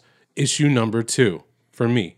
I thought the house burned down in movie one. All the piles of fire that I mentioned, the chairs on fire. Maybe it was just damaged. Oh, It didn't burn all the way down. house the, the fires at the end of one are not the house they actually took that to like a construction site where there was just rando fires oh, it was just kind of cut over there. oh it they absolutely just cut over there like it's just kind of like Because oh, well, they Just showed, walk away, 'cause They and they showed did. pictures of Frank burning, and the picture was in his like box in the attic. Yeah, there there was a picture of Frank, and it showed it kind of burning away, and then it was her throwing a box in a fire. So if they if they left and went somewhere else, they didn't make it clear to me. oh the, the whole the whole last Like, part if really I wasn't learned clear to- anything about the 80s from watching movies, is that there were just fires everywhere all the time. so I'm That sure and- they could that find and a. buses were Lord of the Flies Yeah. basically am sure they could have found a fire. Everything I know from movie, I learned from Escape 2000. So yeah, so they, so yeah, that's not clear. They, she wakes up in the insane asylum. The doctor's like, you know, oh, you're, I'm sorry, you're talking about the cops. God, God already this movie's confusing. Yeah, but yeah. okay, maybe I'm gonna have to go back and like reevaluate this being my favorite one. But there's some parts I love in this movie. But yeah, so the cops are there looking around the house, and they're yeah, they still find just, a they find a charred body in the closet, and the cop accidentally shoots it because it frightens him. like nine times. Yeah. And they're like, oh, there's still stuff going on there. And then they're like, okay, I guess we're going to keep her in this institute a little bit longer. Um, they start to introduce some of the other characters. Uh, there's Dr. Chenard, and there is an assistant who uh, he's a he's like a doctor who just started there. Yeah. Um, what was his character's name? we'll call him Craig. Okay, Craig. Craig. Craig. We'll call him Tom. Let's make it easy for you, Mark. Okay. No, I like Craig. Um, so we kind of find out that uh, this doctor is the head of the institute. There's a lot of patients he's seeing. He seems to know a little bit more about this uh, otherworldly stuff than maybe the audience realizes. Well, he walks in to meet Christy, and he's already like, "All right, tell me your story. I believe you." Like he's already like, "I'm on board for this. Let's go. How cr- what? How crazy are you? Let's do this." Right. And he's really interested in what she has to say based off some of the stuff she said. It seems like you're right. He does have some kind of knowledge of like this. What's up? This um this mythology of this alternate place. Yeah. So before the detective who was taking her statement leaves, he gets a phone call from the house where uh, the cop shot up the burnt body, and he hears mentions uh, uh, he hears mention of a bloody mattress. And all of a sudden, Kirsty knows that you got to get rid of that bloody mattress, or Julia will come back to life. yeah. So so Julia's so actually Kirsty's like t- like not not tied down, but she's in the bed. She's like, you know, I walked in. Julia was on the mattress. She got ripped apart. There's blood all over it. And then she's like, you have to get rid of it because the Cenobites basically have a deal with her. Blah blah blah. This and this. Again, somehow Kirsty knows the entire history of the Cenobites and their their their inner Yeah. workings And she should not. and what goes on and how you get resurrected because it was never explained how Frank got resurrected. So she also knows exactly how that's gonna happen. She's like, "So get rid of the mattress." The first thing the doctor does is go gets on the phone. And he's like, "Hey, you guys got that mattress? Yo, deliver that shit to my house straight up. Don't tell anybody." He's got like a pad, and he's right. Take mattress, kill hobo on it, bring back Julia. not a That's- hobo, but yeah. that so scene is is fucking just so gross. it's where- the best scene of the movie. Yeah, so he brings uh, one of his patients who has, I guess, visions, and he's like, "Here's a razor, have at it." Well, hold on. Let me let me interject one little piece of information because this is important. So he gets the mattress delivered to his super nice, swanky, like postmodern house, and then he goes back to the the asylum or the the hospital takes an elevator down to like basement level three, and Yeah. that shit opens up, and it is like Freddy Krueger level like cells with people with insanity problems. They've got hooks in them. Like you can like, oh, the doctor's running a point. torture chamber. Yeah, so he's not on the up and up. It's on the maintenance level. It's right Maintenance below level. basement. I wrote that. He's down. doing work. Okay, you so know, yeah, he's- so he brings this this poor crazy guy, and he's, he puts him on the mattress and gives him a straight razor, and he sees leeches on himself, and then he just Maggots. starts maggots, Maggots, sorry, yeah. maggots, yeah, and he just starts cutting them out of his flesh, and it is Kind of tough to gross. watch. Yeah, Oh, it's exceptionally hard to watch. And but the one thing that did bother me though is like he's got like he's seen bugs on him. He's got Yeah. scars from where he tried to like rip his skin off previously. Um, the doctor puts him on the fucking like death mattress that Julia was killed on, and then hands him a straight razor. But the guy instead of like shaving off chunks of skin where the bugs are, the the maggots are, and stuff Mm-hmm. like that, just starts slicing like he's cutting bread. And I'm Yeah. like, yo, if you're trying to like cut things off, He's you- you crazy. slice. You don't. You don't. I mean, you you shave. You don't slice up and down. It's like, what are you going to kill like one maggot at a time? It's like, no, man. he's His doing technique crazy. was all off. Yeah. oh yeah, it was complete. I was like, dude, you got to get better at this. yeah, he's a crazy person. He's doing But anyway, crazy things. He cuts himself up. And like it's so gross. There's so much blood, and that blood gets sucked into the mattress. And rebirths Julia. Julia pops out of the mattress and grabs the the the the patient. Yes. And then drags him across the floor and ends up like devouring his body and skin and a basically hungry python. yeah yeah and she um she ends up basically like getting back on the mattress and the doctor's just like cool I'm in. He's immediately in. like the doctor kind of knows like oh i needed to do this to access so the doctor has done his research and you find out Craig had been investigating him. craig snuck into the doctor's house real and name is saw this Kyle. play out Okay. okay kyle Craig is Kyle going forward. Kyle basically snuck into the doctor's house before he brought the patient in, is hiding behind the curtains as all this plays out. But one thing that happened is Kyle's looking around before the patient gets brought in on the um, the mattress. You see glass cases with multiple um, lament configurations. yeah. like there's multiple boxes, and I'm like, wait, how many cubes exist? Like, is each one like connected to a specific think a number Cenobite, of or is it one of cubes. like like like the Leviathan like universe is just playing the odds? Like, let's put like 500 of out there. We'll see how many people bite. I think it's that because I Okay. think in other ones there's multiple cubes as well. well, if you're trying to get souls, you're going to want as many as you can, right? yeah, But if that can shut your Cenobites down, why have so many out there? Like, why not have two different cubes? Like, this is the on switch and this is the off switch. Maybe the the Cenobites are attached per cube. Maybe there's thousands of Oh, Cenobites. that would be really interesting if they're all like yeah. I think linked. we all need to somehow. watch Hellraiser four. Apparently, all the answers are in Did they four. explain this? they explain some of it. Yeah, they explain where the cube comes from, and Okay, it's a little bit of okay. prequely. Future episode three and four, perhaps. Yeah, should be Um, four and three. So Kyle then goes back to Kirsty and says, "Hey, turns out you're not crazy. I just saw some crazy shit go down." um, turns out old Doc over here has got a basement full of crazy people that he's just torturing and murdering. Oh, and by the way, Julia's back. She was horrible. She had no skin. No skin. Julia doesn't deserve to come back. I need that box, Gennard has boxes. like in my story. Yeah, I think so. I'm going. Wait a minute. What do you mean I'm going? To the house? Are you crazy? I don't know, Kyle. You're the fucking expert. Look, think about this. Kyle, when I think, I heard. Okay? Yeah. And the, the people who are being tortured at the ba- in the basement have their own cubes. Like the doctor is giving them cubes to try to figure out. Right. Okay. So we need to also say that there's a patient in this hospital named Tiffany. She had Yeah. been there for six months, hasn't spoken a word, and has only been solving puzzles. Just loves puzzles. She is the puzzle master. So from going forward, I'm going to call her the puzzle master. Okay. So No. Tiffany the Really puzzle master. convenient that there's a person in this asylum who's just. I just love puzzles. Can I only do Well, no, puzzles, too- please? so the thing is, though, is we find out in a later flashback that the doctor killed her mom to Right. keep her there because he was like, "Ooh, she is the puzzle master. might need this I puzzles." need this chick on my payroll." So she basically like kills the mom to keep Tiffany there, She was put in the asylum because she did too many puzzles. Yes, the her mom brought- mother said that. The mom brought her in. she it's was like, institutionalized because she did too many Well, no, no. puzzles. She brought her in. It's like, can you help her? And the doctor was like, I can totally help her. I'm going to kill you, and then I'm going to abduct her. And that's how he helps That her. might have been an upgrade for her life, though, if you think about it. If the mom's like, that's it, no daughter of mine's doing this many puzzles.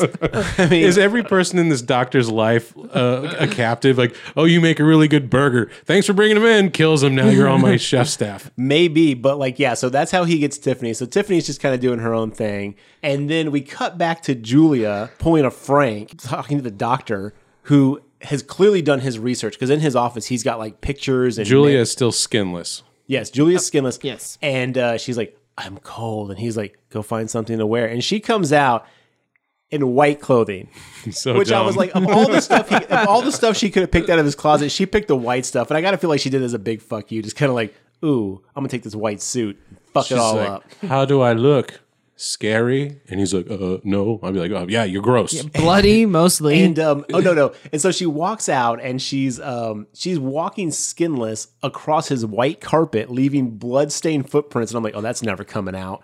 Yeah, bloody pr- prints on his nice white walls. she looks in the mirror, punches it because she's angry that she's skinless. You don't and punch then, a, a mirror without skin. I'm sorry. And then she turns around and she's like, it's just too far. she's like, she's like, are you scared? And he's like, nope. And then she's like, all right, kiss me. There is a lot of skinless people making out in these movies. Like this, and is a she moves recurring- his hands to like cup her breast and grab her Oh ass. yeah, and yeah. it's She's like, "Ugh, get it, dude. Fucking get it. And he's just like, who's all right. hot? Who's got it going on? I do.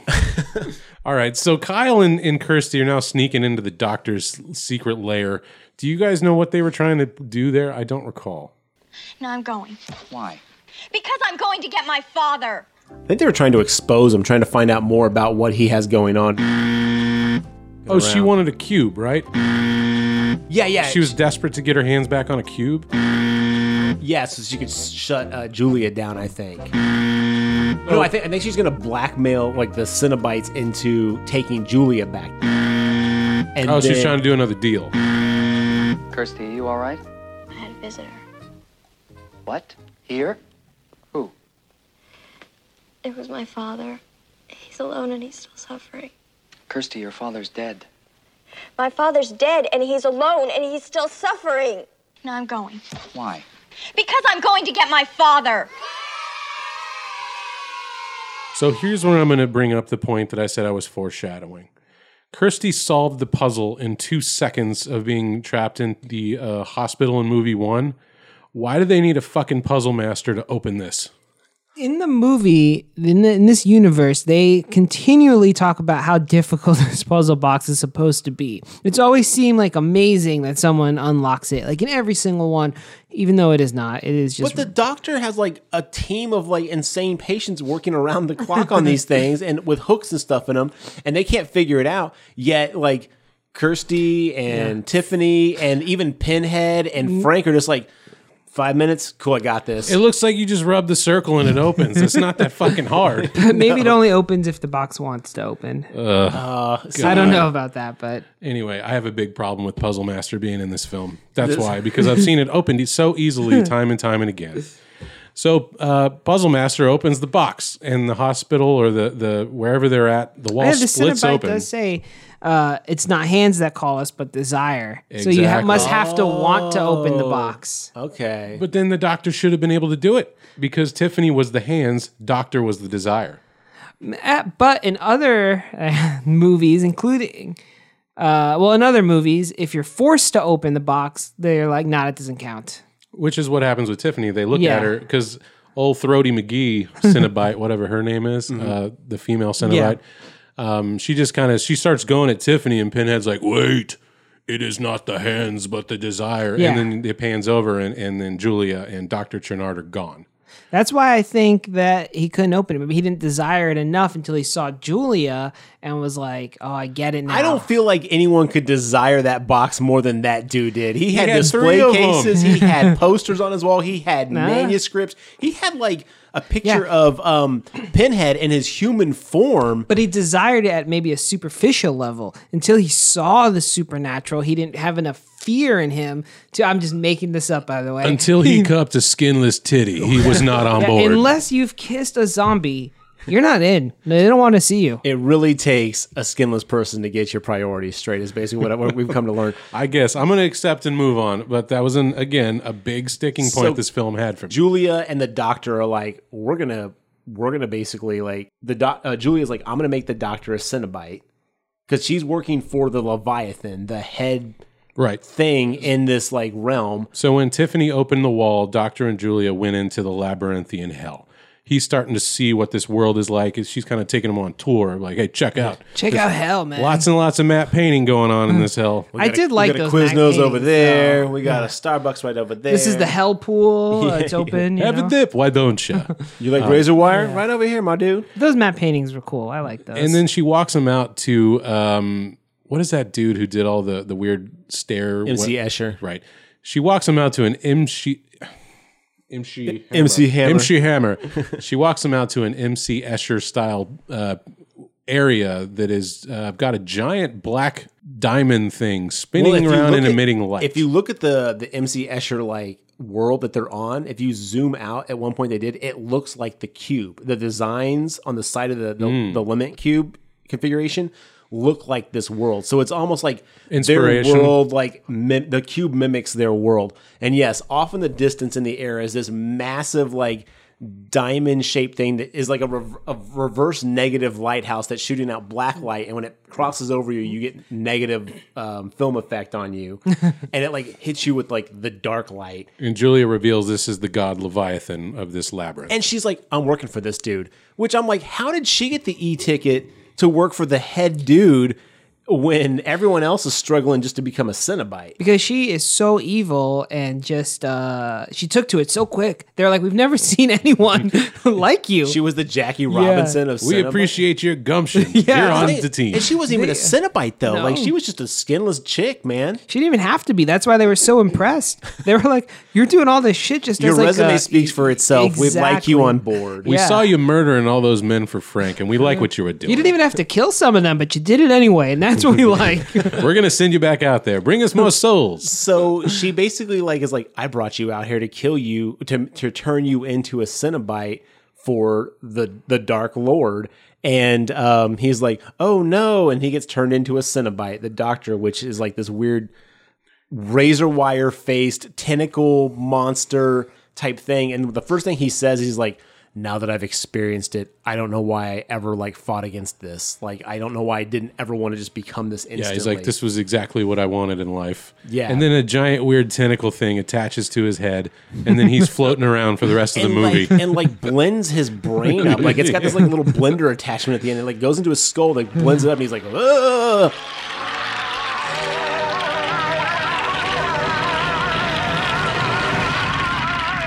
Ugh! And then like, and then after that, he's like, "Check it out, I'm a tentacle monster," and you're just like, "Okay." And so he's a new Cenobite. right. At this and point, this is when Kirsty's talking to the other Cenobites to try to blackmail them into getting Julia. And they're like, no deal. We want you. Fuck Julia. And he's like, now you're in hell. Your box doesn't work. Go check out hell for a little bit, and then we're gonna come get you and show you all them delights we've been talking It's very about. kind of them to give her to give her He's some like, "Take your downtime. time, Yeah. Get comfortable, you know, settle in. And Get then to we're gonna know come your back. surroundings, and then we'll torture. And then they come back and like, it's time. He's like, no deals. And she's like, no, no deals, just information. And then she shows him a picture of him of Pinhead as a human before he became Pinhead. And he's like, like it like triggers a memory. And he's like, oh yes, those were simpler times. It, like in his mind. And then he kind of pauses. And then the doctor, the new Cenobite, comes out and he's like. It's a changing of the guard. I'm going to kill all you old people, and I'm going to be the new badass Cenobite. Which I didn't really understand. I this didn't part. understand It's that like, either. Now they're just gonna fight each other because And they don't Kirsty even- showed. Not really a fight either. It's over. So all they, quick. they just all Pinhead straight showed- up die. Yeah, Yeah. Pinhead shoots the the chains with hooks on it. The doctor just goes, "Yeah, I'm good." Cuts the chains, and then like Emperor from Star Wars, like blue electric, like Yeah. fries each one and turns them back into human. Which Pinhead turns back into his human form. The girl turns back into the female Cenobite turns back into her form. The Chatterer, the one with the teeth, is like a kid, which was interesting. which I was like, "Whoa, that kid's like 13 years old. That's fucked up." And then so he basically turns them all back into human and kills them. and then Christy and Kirsty and uh, Tiffany, the puzzle master, are standing there like, "We got to stop this doctor." So they're trying to fix this other diamond lament cube that looks like the giant lord. So this last half of the film is just so It goes kind off of the rails, man. incoherent. Yes. They go back to the real world. They come back to hell, and I couldn't figure after out where they were half the time. I was like, after- "They're somewhere." yeah, after a bunch of back and forth, Tiffany the puzzle master and Kirsty end up in front of Leviathan, seeing it for the first time, and Doctor Chernard Cenobite shows up and he the whole time he's rattling off these like doctor puns like your diagnosis is in it's terminal and it's like just really hamming it up and there's John, kind do of you a- want to tell us those were all ad libbed as well? And there was No, I actually wish I lines? could tell you that. hey they're all but better than jesus wept They were those were scripted lines. yeah And Julia's there too. Right, but uh, she she gets at some point. There's a giant vacuum that's created down one of Hell's corridors, and it sucks Julia out of her skin, and the skin pile falls on the ground. They really don't want Julia to have skin. They are against a skinned Julia. It's not within uniform. So during the final showdown, Kirsty gets backhanded by the doctor, and while he's going in to kill the puzzle master, uh, Julia uh, reappears and uh, starts to trick the doctor, and he's like, "I knew you'd come What back." kind of backhand? I mean, it knocked her like just right out, and then he was just like, you know what, that's good enough. yeah, like very short-sighted of the doctor. He could have just taken care of it if he wanted to exert a little bit more effort than a backhand. Look, you want that sweet puzzle master blood. That's all I'm saying. He's got tentacle hand scalpel things. He could have easily just slit the throat of Kirsty and gone about t- like going after. yeah, no, he just wanted to Tiffany. give her a good backhand, and So spoilers: Kirsty has slipped on the skin of Julia and is tricking the Doctor Chenard. And while she's busy making out with him with Julia's skin on, which is really weird to think about, how would that have even worked? Skin wouldn't does have. not work like that. People in the Hellraiser universe seem to think that I know, it does. it would not have worked. It wouldn't have held its shape. No. It would have been torn and gross. It would have been like, Yeah, it'd been like that uh, scene in Men in Black where the alien puts on a skin suit and it's just all flabby and doesn't make any sense. exactly, but Vincent D'Onofrio's skin suit. That- Yeah. Yeah, exactly like that. Um, but it, it's enough time for Tiffany to solve the lament dagger to turn it back into a box. And that box then, whatever the hell happens, ends But, like, the terror. I, it's got- they've got to be linked to people because when she solves that one, it basically like blows up the giant Leviathan lord. well, no, what it does is it, it severs the doctor's head clean off. Oh, that's right. That's like right. like from his eyes up. His head is just torn completely off after the box is solved. And I was like, Yeah. what? Okay. And then the the self destruction sequence activates, and they got to evacuate hell before the timer's out. Duh. Hell obviously has a self destruct And sequence. it's not even hell, but yes, And they get back, and and that's the end of the movie. yeah. So Julia and Kirsty, or I'm sorry, uh, uh, Don't Kirsty, sound so disappointed. Kirsty Mark. and Tiffany I really didn't are like this. running are running down this corridor to get out of the the hellscape before the Leviathan blows up, which I don't know how they knew that was going to happen. It starts shooting out little light beams at him and stuff like that. So like, quick run! They get through. Leviathan blows up, which I guess is we're led to believe is the end of that regime. But why and how and for what reason? And then um, It was far too incoherent. I just didn't know what I was watching after a while. Yeah, they did not hold it together. They really didn't. No, and it's like, but that's the thing is, there's so many questions this poses. Like, why did the doctor want to take out the old Cenobites instead of basically be like, hey, I'm part of the team, let's work together? Right. Like, are Cenobites like independent contractors? Like, how does this work? Are they all like hired? Like, you know, Your contract's over. I'm the new guy. it's like like you've been replaced, and it's just like, why? Wouldn't wouldn't it be better if you guys all five worked together? But It seems like Pinhead's been there for a good long time. If he was there since World War One, Oh, and I here we know- are in '88. You think he's got Yeah. seniority, but like it's just like, wait a minute, why? And to be fair, the doctor has like a million tricks with his little tentacles. And I think that's because he was selected by the Leviathan and he was given like Well, better then- powers because Julia's working directly for the Leviathan. But like, then how are the other Cenobites made? There's, like, Leviathan needs to b- improve his management there's- skills. Yeah, there's there's no consistency across Cenobites because Pinhead just seems to have chain hooks. Which I got to tell you, gentlemen, if you think that this has a lot of questions when you see some of these later Hellraiser Oh movies, boy, oh boy. you are going to be so excited. yeah, I don't have a lot else to say about this film. Um, some takeaways from it that I did enjoy is I liked the backstory for Pinhead. I thought Doctor Chernard was pretty good um, Mm-hmm. as the Cenobite. I liked seeing him, but plot wise and the flashbacks and I just I really didn't enjoy my time with it to be honest. I, I en- like three better than two. Oh, I can't. I, I won't agree. even. I won't even dignify that. But like, as after talking about it more, I do realize that I think what I liked about two is there was just so much more better visual, and some of the backstory ideas were great. But you're right. A lot of this was poorly implemented as an overall piece, which kind of makes me wonder how much was cut, how much was changed. You know, who was in charge of like the backstory? Because if it was still Clyde Barker, man, you got to get your vision unified. He was the executive producer for this one. Yeah, he didn't direct, but, but did he, write was- the script? I or- think he was still involved in that portion of it. Yes. Um, anything else to add on this? I want. I, I think we need to mention that there is a, a confrontation with Frank in Hell that I was we actually about skipped to over. mention that because when when Kirsty's running around like the hellscape, just kind of you know getting her bearings before the the Cenobites come back to to take her take her to town, um, she runs into a room and it's basically like this weird morgue. You know, It's Frank's Hell. Yeah, it's Frank's Frank's, it's Frank's hell. version of Hell. And uh, she he's like he's like, "Welcome back, come to daddy." And it's like, of course he's got to say that straight up to Kirsty. Come to daddy. And then like all these women keep coming out like and every time he goes to touch them they disappear so he can't touch them. So his hell is not being able to fuck these women While they writhe around on slabs under blankets. and moan very suggestive. that doesn't seem like such a bad hell, dude. There's way worse. Okay. I mean, you could just I mean, worst case scenario, you I was jerk told off. it's fire and brimstone, but if it's just ladies on slabs, you can't fuck. I mean, it could be, Could worse, be worse. right? Yeah, exactly. And so he's like, uh, and then that, and then Julia walks in. and He's like, Julia, baby, I knew you'd come back. You still belong to me. And she just walks over and starts making out with him again. You're like, wow, that dick game again. For after all this, after getting killed by him, you're still just like. Yeah, I'll give Daddy some sugar, and it's like whoa. But she tricks him. She does trick him. She actually like ends up like like tricking him, stabbing him She tears his heart out. tears his heart From out. his That's back. what it was. Yeah, that was crazy. And then uh, Kirsty throws a, a sheet on a, a lamp, and then the whole place goes up in flames. Doesn't make sense. Kind of reminiscent of the fire from the house in the first one. Right.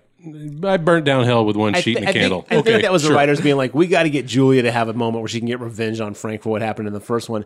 But even then, it doesn't look like it's going to happen because she immediately is just like, hey, Frank, yeah, I'm still yours. And you're like, I'm like, no. Did you learn nothing? he but killed you in movie one, by the yeah, way. so Turns they- out she did learn though. They get out of hell. Uh, Tiffany and Kirsty get out of hell. What happens? I can't even remember what happens after. They that. look at each other and walk down a path of like trees. Wait, what? That's the end of the film. God, I do like not Kirsty and Tiffany look at each other. They look back at the the institute and then they walk off. Yeah, it was it was not good. And uh, three is definitely better, Mark. You're right. No, three Yeah. was so- three was like three hurt. Like it was like I will say the story was much more like uh scripted out. Like it definitely had like a plot that you could Coherent. Follow. It was logical. But the Cenobites in three were terrible, except for Angelique. What up, girl? How you doing? And then um, they were creative. the whole backstory of like Pinhead trying to be her dad, who also died in like the Vietnam War, and she's having flash. Anyway, I'm not getting to three, but Let's not three delve was too much so into it. I- 90s it hurt. It's very 90s, but I I can appreciate it for what it was and I was more entertained by it than two. Yeah. Um, if I had to pick like one Hellraiser sequel to watch, it would always be three. Really, Yeah. even more than four with Adam Scott. Even more than four. Four, oh, four is a mess. I mean, it takes place. But you said it's got backstory for the cube, though, right? It does. It takes place like in the 1600s and then like in the 2500s. So it's like Highlander. yeah, it's it's it's a mess. I've got one final question for me and then I'll be good. Um, what the fuck is that totem that shows up in all the movies? What do you mean the the, the piece the, of wood, the with all log the that stuff? has all the scary toys attached to it. Oh, that was one of my favorite parts right at the end when the same movers from the first movie That's come. how it ends. That's it goes right. back to the mattress and they're moving it out. and the it's- doctor's house where Yeah. Julia resurrected. They're they're because the doctor's dead at this point. They're cleaning out his stuff, and then the mattress is there. Yeah, so the same movers from the first movie come and then they walk in and this fucking pillar of just grossness raises from the mattress and they're like, You seeing this shit? Yeah, and it goes, "What's your pleasure, sir?" Black. Yeah. It's like a quilt. It's like a, it's like a torture But like what is it? BDSM It was cool. quilt. It's a cool It's visual. a piece Mark. of wood that's got like a little something It from looks each like a Cenobite on it. kid's shop class project. I think you guys maybe uh, are approaching this looking for some kind of depth. Yes, that is just I would not- like some depth. This is a kiddie pool movie, not a deep end movie. There's you don't. There's not a lot to dig But into. that is here. my problem with like this this the Hellraiser series so far from what I know of it, one, two, and three. Because there is a backstory here. There is a deep running like concept and ideas and Oh, there could storyline. be. There barely there- is. there is, but it's just not in the movies. And I'm like, why would you not make this about that? Like because it's a horror movie, right? The, in in horror movies, the story is simply there to push along the plot. You know, I it's feel not like, like you a- can't have this complex of villains though, and not give us something to to work with because, like with Jason, Well, don't or- worry, because the film's become a lot simpler here soon. I think it's a situation where we have some such fantastic visuals with nothing to really hook us in with, like story and narratively. You know, there, you've got these great images, but you didn't flesh it out enough but at to the make it time, great. that was enough because visuals like that just didn't really exist in other movies. That's true. there wasn't Saw and you know the internet. It was just like, oh man, well, this that, is that some happens all the time. intense Remember that shit. movie Sky Captain in the World of Tomorrow? Yeah, that movie Like was that movie was just legit. basically like some dude just oh I fucking hate it. It was so boring, love but it that looked movie. great. Yeah, okay, I like But it was how it one of looked. those things where it was one of those things where it's like, yo, check out these sweet visuals. Same thing with Sucker Punch, that stupid Zack Oh, that movie Snyder movie. sucked. That was basically them just having a bunch of like unique visual like concepts, and they're like, yo, we can just take like a music video and make a movie out of it, and. So there's a lot of movies that do that. true. But I feel like what those movies never tried to do was like, look at this really unique, crazy backstory for all these characters that are going to be reoccurring, and we're never going to tell you enough about them. I'm going to go out on a limb here and say this is one of the only franchises that I would like to see a clean reboot with some deeper lore and they story. just did. The last one was What Judgment was a reboot? was. I mean, I maybe not. thought it a- was just as like its side movie. yeah, it's thing. another side movie one. Um, I got here in 2013. Clive Barker posted on his Facebook page that he would be personally writing the remake to an original Hellraiser. Um, he already completed it and he sent it off to Mention Films. And uh, he was going to be pushing for practical effects rather than CGI. And the original Cenobite actor Doug Bradley would return as Pinhead. Um, as of 2017, Barker revealed there had been no movement on that. The script was with Dimension, and I, you guys know what happened with Dimension, right? That's under the Weinstein Company, so who knows what the fuck is going Oh, on now? So Oh, well, we know what's going on now. Everything's getting Yeah. liquidated as fuck. So, I would who knows not- what happens? Oh, but next. maybe the story can be sold off though. Maybe we could see a whole new studio grab it because horror's actually making a little bit of a comeback right now. That would be cool. I would not hold out a lot of hope for a great Hellraiser movie, though. well, There's now been that- ten, Yeah. and at best three are. But any we good. also, you know, well, I mean, we saw it. I mean, there wasn't like 10 of them, but like we also saw like people taking care with properties and doing them justice. But again, Yeah. it'll take the right hands, but I think Yes. it's possible. But you're right, John. We shouldn't get our hopes up. yes, I think it is of course possible. There's a it is a very fertile universe, but man, do people just seem to abuse it? speaking of not getting our hopes up, John, let's find out how you die. Yes, It's time for another segment of John Dies First.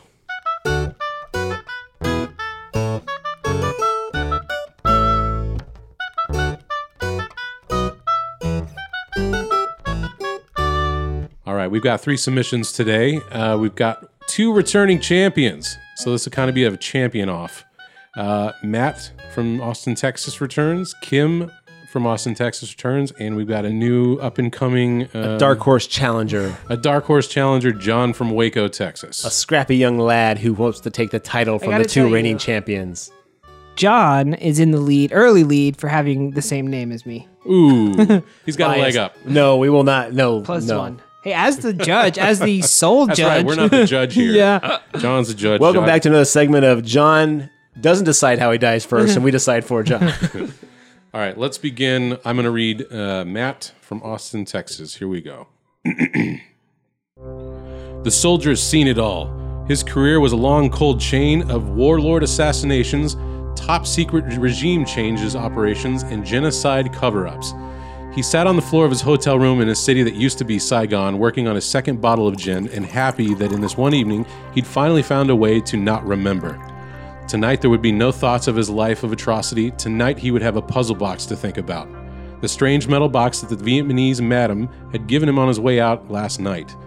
He worked on it for hours, and with one more turn of a small disc on its top, it was solved. He must have fallen asleep and begun to dream at some point because now he was seeing a large door opening in the wall with horrible white light flooding out. In a doorway stood a half naked 12 year old boy wearing leather black lederhosen and a black plastic Darth Vader mask. Roar! I'm John the Cenobite, spoke the boy, who must have actually been a man in his 30s. I've come to show you the pleasure of pow! The soldier smacked his black steel toed combat boot into the boy's groin, doubling him over. He kneed him in the face, smashing through the Darth Vader mask and breaking John's jaw. In an instant, John felt two strong hands grab the strap on his back, and he was thrown from the 10th story of the Vietnamese hotel. So John's a Cenobite in that. John Not a was good one, apparently. Darth Vader Cenobite in that. Okay. All right, all Let's right, see. Uh, let's see what Kim's got. all right.